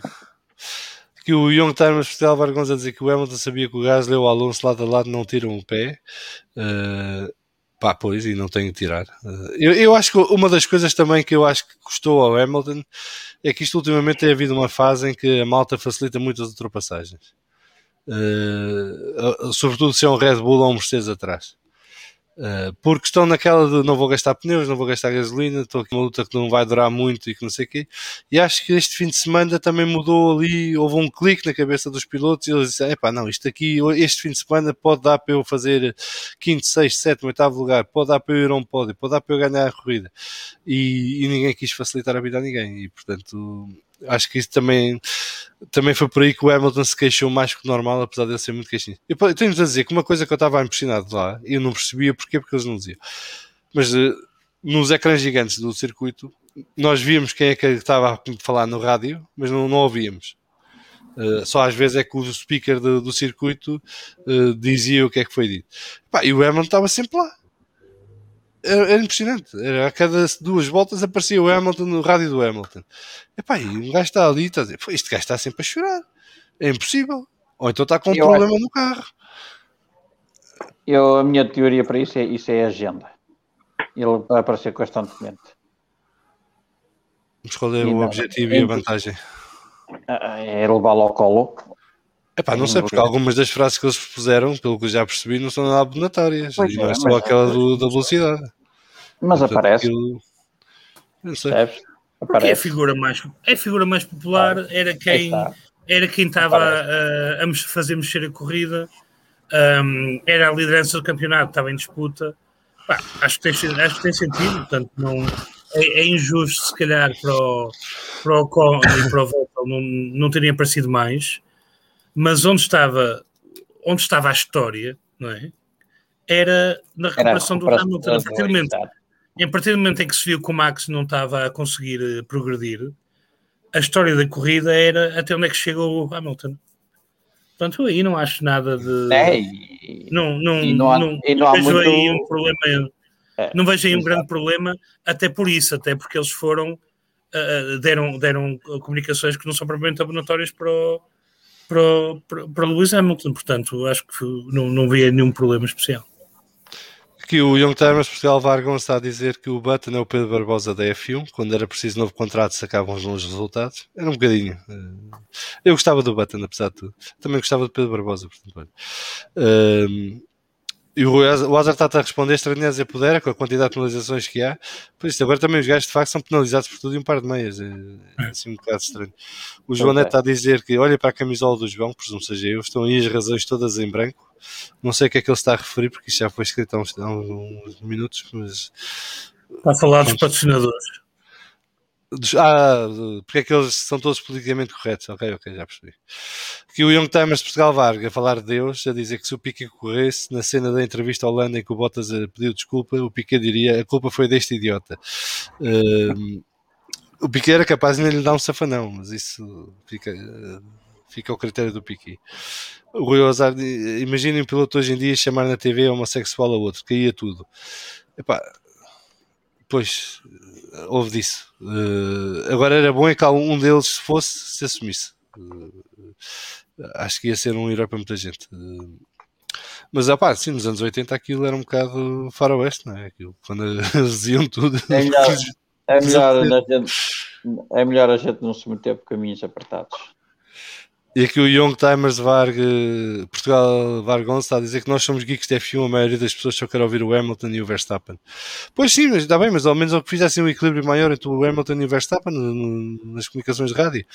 Epá, eu duvido que o Verstappen tenha feito a corrida toda calada. Aliás, eu acho que o Verstappen, conhecendo nós a Verstappen como conhecemos, deve ter passado a corrida toda a dizer: este carro não anda uma merda, está tudo estragado, se calhar mais vale parar, estou aqui a perder tempo, isto não anda uma merda, não consigo passar um ano e puseram a, a equipa a dizer-lhe ah, excelente trabalho para quem vai com, só com meio carro. Uh, também puseram é. esse tipo Sim, eu não sei, porque, como vos disse, eu, eu, não ouvia e o que vi mais frequentemente é, foi o Hamilton. das transmissões, a Fórmula 1 ainda tem que trabalhar mais um bocadinho. Não, aquilo tá, sai tudo muito fora de contexto. Às vezes eu... nem faz sentido nenhum. Sim, isso é uma coisa que me irrita profundamente, é que eles metam. Portanto, nós sabemos que aquilo é posto depois do, pois, do facto, não é? Epá, irrita que eles não deem contexto. Eles deviam dizer volta X. Exato. Não é? Estás na volta 12, aquilo foi à volta 10 e lá, lap 10, Pit do Hamilton, é, o Hamilton do Pit. ali um bocadinho trabalhado. ter um bocado de contexto de quando é que as coisas são ditas, porque assim de repente até, sai do até nada. Os próprios, até os próprios comentadores muitas vezes ficam ficam baralhados, não é? E aquilo faria-se quando, não é? Quando, e sobretudo quando tens estes duelos e as coisas estão a acontecer mais rápido, ficas sem saber exatamente. Foi antes de uma ultrapassagem? Foi depois? Como é que é? Uh, vamos só aqui falar um bocadinho sobre o Driver of the Day. Nós fizemos a pergunta como costume no Twitter. Uh, eu já tive uma conversa com o Pedro sobre isso. Eu não incluí o Lewis Hamilton no, Driver of the Day porque entendi que o Carlos Sainz uh, tinha feito uma corrida de trás para a frente e, e que merecia destaque. Uh, apesar do Lewis, obviamente, ter feito as ultrapassagens que fez e ter recuperado e acabar neste momento em segundo lugar, a ver se se confirma ou não, mas acabou a corrida na pista em terceiro lugar. eu optei pelo Sainz porque, opa, acho que quem sai em 15 e acaba em quarto lugar uh, no meio, sobrevive ao caos inicial e depois faz uma corrida certinha e consegue aguentar-se ali que merecia mais. Mas obviamente que o Lewis Hamilton também fez uma, uma grande corrida de recuperação. E eu acho que este é daqueles grandes prémios em que o difícil era mesmo escolher os candidatos porque há muitos, porque o Latifi também merecia estar aqui, uh, o Russell um bocadinho menos, mas também não, não ficou muito longe. Uh, portanto, o, Mick Schumacher, que ainda não falámos, que fez um corridaço e que defendeu-se à série quando tinha que se defender e tornou-se um osso duro de roer para muita gente uh, no, no domingo. Uh, mas nós fizemos então a pergunta e a escolha que demos era Alonso, Ocon, Vettel e Sainz. Uh, e o vencedor foi Fernando Alonso com 63,2% dos votos, seguido de Ocon com 21,9%, Vettel com 12,8% e Carlos Sainz com 2,1%. Uh, portanto, coincidiu com a votação do, do site da F1. Um, Pedro, estás aí com esse sorrisinho maroto, portanto, diz lá o que é que discordas. Não, eu acho que tu querias que ganhasse o Alonso e tiveste receio de o pôr a confrontar o Hamilton, e apesar de tudo o que disseste, do, do, da espetacularidade do que o Alonso fez, não tiveste aquela confiança interior para te permitir ah, pôr os dois lado a lado. Eu tento dizer que quando eu fiz isto já sabia o Driver of the Day da Fórmula 1 e tinha ganho o Alonso. Portanto, estava com tantas dúvidas que no meu Twitter, na minha conta Twitter do Vamos Falar de Full, é que eu estou preocupado com a malta votar Hamilton. Pá, eu acho que, eu, é assim, eu acho que este grande prémio, uh, tens ali 7 ou 8 pilotos que fizeram corridas espetaculares. O Hamilton é um deles, uh, não está em causa. Uh, eu, a única coisa que desvaloriza um bocadinho, que eu faço desconto um bocadinho ao Hamilton, é que tem um Mercedes nada mais. Porque se, se o Hamilton tem feito o mesmo com o Alpine, epá, era extraordinário. Um, o Young Timers está aqui a dizer que ele brinca muito com o Russell, mas que o rapaz tem, tem um pouco de azar. Eu acho que não tem um pouco, tem muito, mas uh, eu acho que é muito também derivado da pressão que estão sempre a meter no rapaz. Uh, uh, querem vendê-lo como salmão de primeira água e ele ainda é salmão de, de como é que se chama? De quinta, de produção local. Epá, tem que dar tempo ao rapaz e deixar de impressionar para tudo, porque ele só se cria expectativas enormes à volta dele e depois coisas que são normais num piloto jovem tornam-se em grandes ilusões quando não deviam ser, faz parte da aprendizagem do processo de crescimento deles. Pá, e é, fazem a mesma coisa com o Tsunoda em menor escala, mas porque o Tsunoda chegou e no Bahrein faz um grande resultado, andava aí tudo a pensar que o Tsunoda era o novo Vettel e que ia limpar isto tudo. Pá, calma. Tsunoda está 11 corridas na Fórmula 1, já fez bons resultados, já fez erros, já teve acidentes. Pá, isto faz parte. Uh, o Russell, no momento em que teve que mostrar que tinha qualidade, mostrou, que foi quando teve o Mercedes na, nas mãos no, no Bahrein, no, não sei, já me foi, no, foi o Grande Prémio de Sakir, não foi? foi era o segundo, o, o oval, digamos. Um, opá, e aí a equipa, pronto, cometeu uma série de erros que lhe retiraram a vitória. Uh, não sei o que é que eu estou a ser injusto com o Hamilton. Porquê que eu estou a ser injusto com o Hamilton? O VAR está a dizer que acho que estás a ser injusto com o Hamilton. Há duas semanas muita gente dizia que a Red Bull já tinha ganho. Já tinha ganho o quê? depois pudesse explicar. No campeonato, uh, estava, tinha muita vantagem no campeonato, se calhar é por isso. Epá, está bem, perderam mas deixa, deixa perderam uma, Quantos pontos é que perderam nas últimas duas corridas? À conta da brincadeira. Mas, mas deixa-me pôr um, um, um, fator que eu acho que é importante aqui, que é o domínio da Mercedes estar a ser posto em causa. A, a, a corrida foi uma corrida especial e, e como tu dizias, uh, havia mais para havia oportunidade para os pilotos conseguirem alguma coisa, daí serem mais aguerridos. Mas o, o, o próprio Ocon fez um comentário que é quando vê que o Luís não entra na volta de formação, não entra na box, fica na dúvida se tinham, feito a, a, a, tinham tomado a decisão certa ao entrar na box. E o comentário dele, e obviamente ele também tem que tem, tem o Toto como, como agente, também ali se calhar um bocado de puxa-saco, mas o que ele diz é a Mercedes não costuma e o Luís não costumam cometer erros. Ah, e o facto de eles estarem a perder aquele, aquele domínio que tinha, acho que também faz com que mais numa corrida como esta os pilotos se sintam mais à vontade para, para bater o pé, não é? Do que se calhar fariam há dois ou três anos. Que o Rui Waza está a dizer Russell Salmão de Aquário, excelente nome novo. Uh, pronto, está, quem quiser usar, pode usar. E o Arco está aqui a explicar-me então que uh, o homem fez uma grande recuperação. Como Mercedes ou outro carro, não é para todos a recuperação que fez. Eu discordo. Eu acho que ter um Mercedes dá muito jeito e faz muita diferença. Porque se ele tivesse um Alpine, um Aston Martin ou, ou um McLaren nas mãos, não fazia. Recuperava alguns, recuperava. Aqueles todos, não recuperava. Uh, opá, desculpa, não me lixe. O carro na, na ponta final estava 2,5 segundos mais rápido que os outros. Quer dizer, mas, mas, mas é óbvio que, mas é óbvio que o carro é óbvio que o carro é melhor. Mas uh, estamos a falar do circuito em que é extremamente difícil ultrapassar. Sim, mas é, neste é circuito, quando tu tens um composto diferente do, do outro, tens um composto mais macio do que o outro, estás com o carro leve no final, é óbvio que é mais fácil ultrapassar. E naquela reta dá para ultrapassar, que não é o Mónaco. Tens dois pontos de ultrapassagem normais, que é o curva 1 e curva 2. Eh, este, este circuito costuma ter dezenas de ultrapassagens em todos os grandes prémios, a maior parte deles é DRS. Pá, já não é longe vão os tempos em que este circuito era a precisão que era antigamente. Agora, uh, ter um Mercedes nas mãos dá um jeito de graças. eu, não, eu não vi. E o Red Bull não... em condições. Se o Red Bull do Verstappen tivesse arranjado, tinhas visto o Verstappen a fazer parecido. Não, não ia ser muito diferente. Eu, eu não vi o, as estatísticas em termos de números de ultrapassagem. Pá, mas acho que fora, fora as, do, as do Hamilton, não houve grande coisa. Houve, houve várias ultrapassagens. Agora, eh, pá, houve, eu continuo claro, a achar. Houve, mas o Hamilton, se calhar, fez metade do total. Não sei, ainda não vi qual foi o número final da ultrapassagem. Agora, eh, eu pergunto assim: com o McLaren fazia as mesmas ultrapassagens que fez? Não. Não fazia, não, claro. Também não fazia. Mas, mas, é um mas a questão é, a, a, questão aí é, é, outra. Outros pilotos no Mercedes fariam tantas? Pá, se fosse o Alonso, se fosse o Vettel, se fosse o Verstappen, que, provavelmente.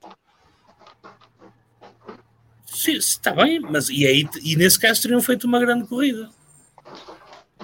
Mas, mas eu não estou a dizer que não fez uma grande corrida, eu estou a dizer é que valorizo mais o que fez o Sainz no Ferrari do que o Hamilton ter recuperado 10 ou 11 lugares depois de ter caído para o último.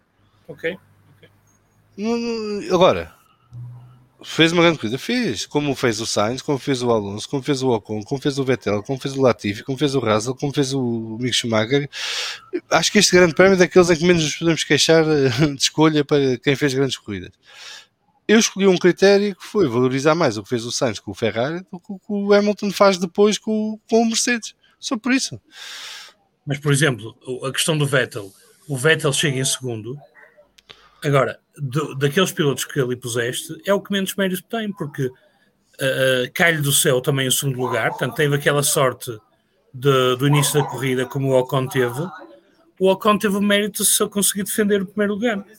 O Vettel, o Vettel teve, se calhar, de mérito de não ter conseguido chegar ao primeiro, não é?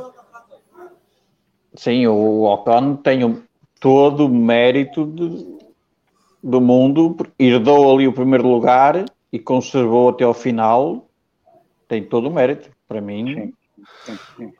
Grande corrida uh, O Varco está aqui a dizer que Fernando Salviano Alonso, só para explicar aqui uma coisa, eu digo isto e estou-me a borrifar para quem são os pilotos. Ok? E estou a dizer isto porque no Twitter andam-me acusado tudo e um par de meias e estou a ficar um bocado farto da brincadeira. Porque se fosse o Alonso no Mercedes a fazer o mesmo, eu dizia-vos o mesmo nesta altura. É uma grande corrida, é uma grande recuperação, mas tem o melhor carro de longe naquele momento e estava segundos à frente, mais rápido que os outros. Não é décimo, é segundos. E o Mercedes Pá. estava muito, viu-se, o Mercedes estava muito bem equilibrado no domingo. Sim, estava bom. Estava, estava, estava. E tínhamos tudo ali para ter uma luta espetacular entre Max e Luís. Não tivemos. O, o, o, o, Mercedes, o Mercedes até nem, nem está com um grande andamento com, com, com, primeiro, com os primeiros médios. Depois, com duros, começa a ter um andamento excelente e, e depois, outra vez, de médios, continua. Uh, e naquela altura é como dizes, o carro está tá com dois pontos, não sei quantos segundos. Ah, repara, uma volta, uh, uma volta a pista era quanto tempo, quanto tempo? 1 minuto e 18, 1 minuto e 19, 1 minuto e 20. Ele dava 2 segundos. Dava dois Um minuto e vinte dava dois segundos aos outros. Epá, é espetacular, é, é, uma grande corrida, mas é tem uma grande vantagem. É, é, só isso que eu digo. O Mercedes dele estava no outro campeonato, isso é verdade. Sim, sim. É um grande piloto, só, só grandes pilotos conseguem fazer aquilo que ele fez mas o carro ajuda muito. E, e, e, pá, e há outra coisa que começa a incomodar: é que não se pode não elogiar o Hamilton nesta altura. Porque quem não elogia o Hamilton é anti-Hamilton, é odia o Hamilton, é racista, é aquilo, é o outro. Epá, e há, acho que há, há que ter limites. Há gajos que são mesmo racistas e esse há que condenar e há de que perseguir. Mas está é, a insinuar que as pessoas são racistas porque Exato. não são a favor do Hamilton, não, não. epá, parem com isso. E não estou a dizer que foi alguém aqui hoje, estou a dizer que são coisas que vão vendo na Fórmula 1, porque não tem nada a ver nós como adeptos nós, o racismo não tem nada a ver com, com, o que se passa na Fórmula 1, por amor de Isto é mesmo odiar por odiar, não tem nada a ver. Olha, o João Neto está aqui a explicar. A estratégia da Mercedes fez com que ele tivesse sempre pneus mais frescos e andava à volta dele. Pronto. É verdade. E é era verdade. muito mais rápido que os outros. Bem jogado pela Mercedes, que depois de fazer o erro da, dos intermédios, corrigiu a mão. É bem jogado. Mas Não eu disse isso há bocado. Eu disse isso Sim, há bocado. Claro. Quando fiz, eu disse que erraram, tiveram aquele erro, mas depois tiveram uma estratégia muito boa a seguir. Mas eu, eu, voltando, voltando a esse erro, e hoje na Eleven falaram disso à tarde, eu não percebo como é que não houve ninguém que antes de sair pusesse os slicks, porque estava visto que a pista estava seca. Quer dizer, na reta da meta via estava seca, eh, não havia dúvidas. E depois, eh, e depois, eh, na volta de lançamento, como é que o Hamilton não toma a decisão de ir para as boxes? Porque aquilo percebeu-se. Eu, eu, acho, João, eu acho que a equipa, como estava na frente, era uma situação nova, nunca tinha isto acontecido antes, não quis arriscar. A Mercedes está na frente? Nunca tinha acontecido não, Estar na frente, quer dizer. Vamos ter contigo. Será que, será que vamos uh, mudar uh, o pneu para o, para o slick? Não vamos, estamos na frente. Será que os outros vão. Estava na frente. E o que está em segundo é lá na Ascar. Nós fazemos o contrário do que fizer o líder.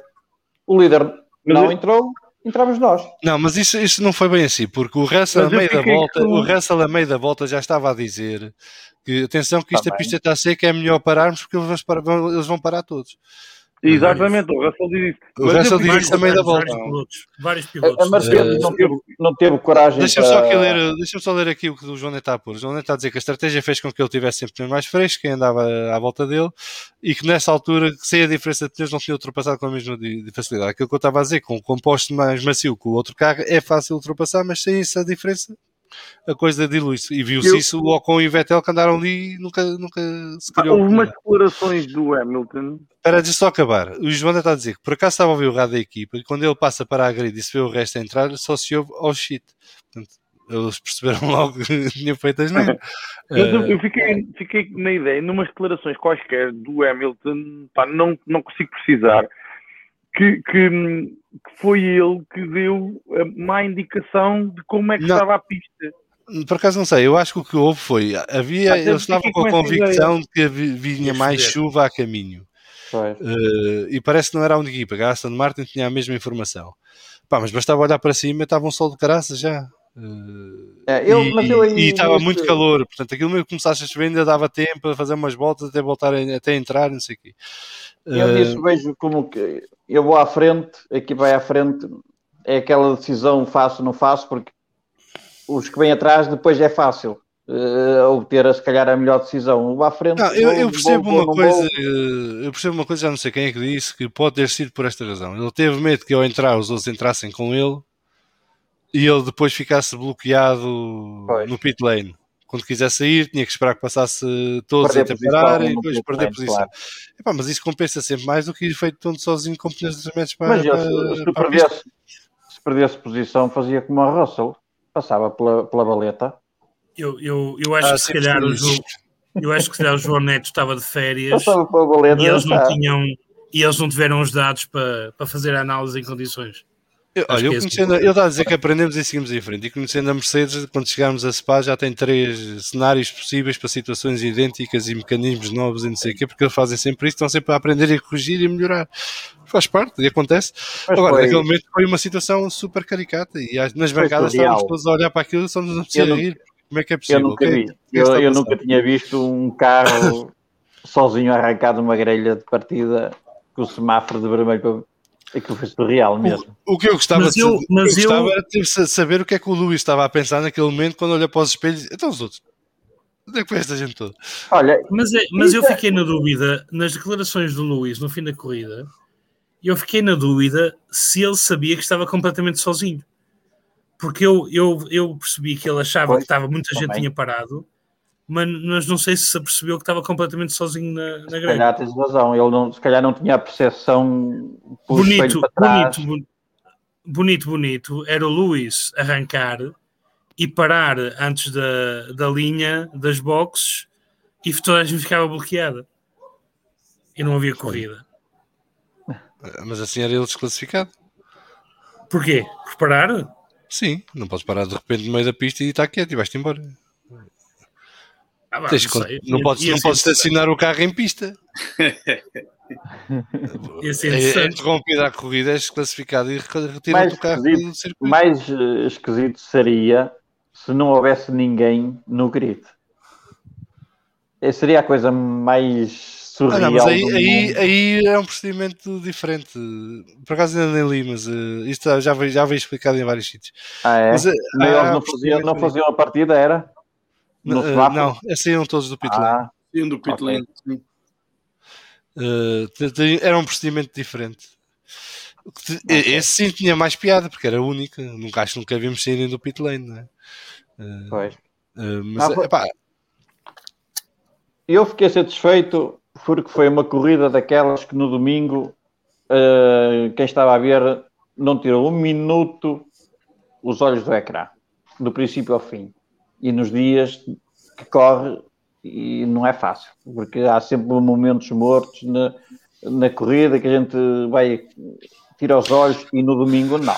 Domingo, eu falo por mim, foi do princípio ao fim colado ao ecrã. E isso para mim é bestial.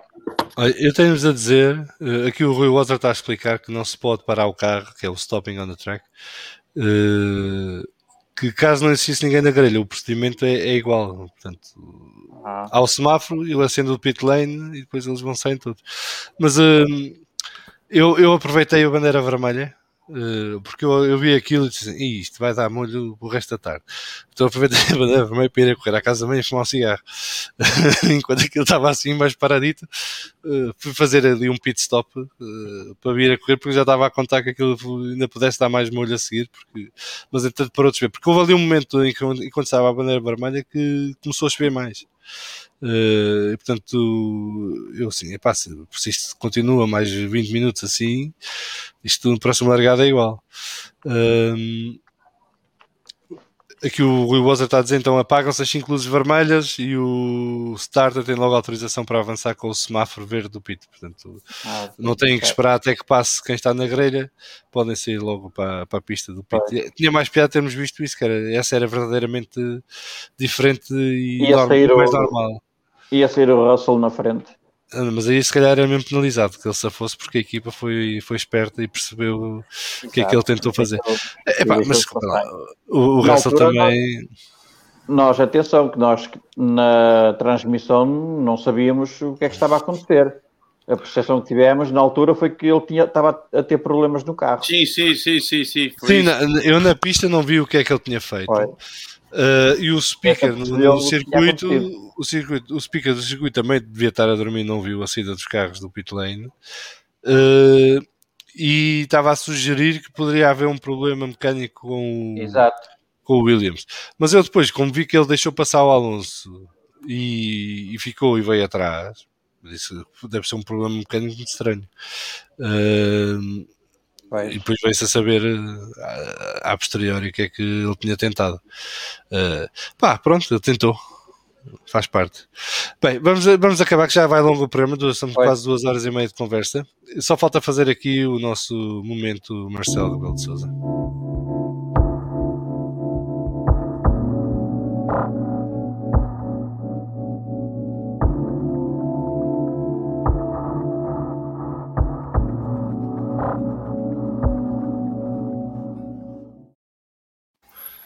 E o livro de, desta semana é o The Perfect Car, The Story of John Barnard, Formula One's Most Creative Designer, uh, que é uma espécie de biografia, autobiografia de John Barnard. Ele, ele partilha muitas histórias neste livro. John Barnum, para quem não sabe, era a grande celebridade do mundo dos desenhadores de carros de Fórmula 1 antes de, de haver o Adrian Newey. Acho que o Adrian Newey chegou a estagiar com ele. Uh, e que foi o primeiro desenhador a, fazer, a desenhar um carro de fibra de carbono e quando, na, McLaren e quando esteve na Ferrari foi um dos coautores da caixa de velocidades semiautomática que à altura era revolucionária. Uh, é um grande personagem da história da Fórmula 1 que vale a pena conhecer e que neste livro partilha muitas das histórias que ele viveu e também muita gente partilha histórias que viveu com John Barnett. Está feita a recomendação. Nós por hoje ficamos por aqui, no Vamos Falar de Fumo. Uh, nós voltaremos na quarta-feira anterior ao Grande Prémio da Bélgica, portanto, que será no dia 25 de agosto, salvo erro. Uh, até lá vamos fazer um curto período de férias, mas sairão alguns episódios especiais uh, durante as próximas semanas para terem com que ouvir, que ouvir na praia ou, ou no jogging ou no flamingo na piscina, uh, onde, vos, onde vos aprover mais. só dizer obrigado ao Carlos, ao Pedro Lagareira, ah, ao Pedro Dias pela presença muito, e companhia, também ao Bruno Obrigado. Muito uh, boas férias a todos e a, a, malta toda que, está a ouvir e muito obrigado por me terem convidado mais uma vez. Uh, e acabava só de dizer-vos a experiência que eu tive ao sair do paddock no sábado à tarde. Uh, porque se, acho que é a melhor maneira de, de explicar o que é que valeu esta experiência. Eu consegui do paddock à tarde, despedindo do Nuno, uh, saí cá para fora pela porta, pela entrada principal do circuito e estavam centenas de fãs à porta à espera dos pilotos. E eu estava a usar a camisola que vocês estão a ver aqui, quem não está, quem não está a, ver, a ouvir é, é, o kit oficial da Aston Martin, a camisola que eles usam. E houve quem olhasse para a camisola e visse-me sair do paddock e perguntasse se eu sabia quando é que o Vettel iria sair. Eu e o Nuno tínhamos acabado de estar à conversa com o Vettel. Uh, e eu senti-me um bocadinho pequenino, porque aquelas pessoas estavam ali há horas à espera que, que o Vettel passasse. Ele nem podia parar, mas pelo menos passasse para o ver perto. Eu tive o privilégio de estar lá dentro, ao pé deles, durante dois dias, e é algo que nunca esquecerei. E que desejo a todos e a todas que tenham essa oportunidade um dia uh, e de experimentarem o mesmo. Eu voltarei então no dia 25 de, de agosto para mais um Vamos Falar de Fumo. Desejo umas boas férias a quem tiver férias, um bom trabalho a quem tiver trabalho e estamos juntos e voltaremos em breve. Abraço e beijinhos e até, até à próxima.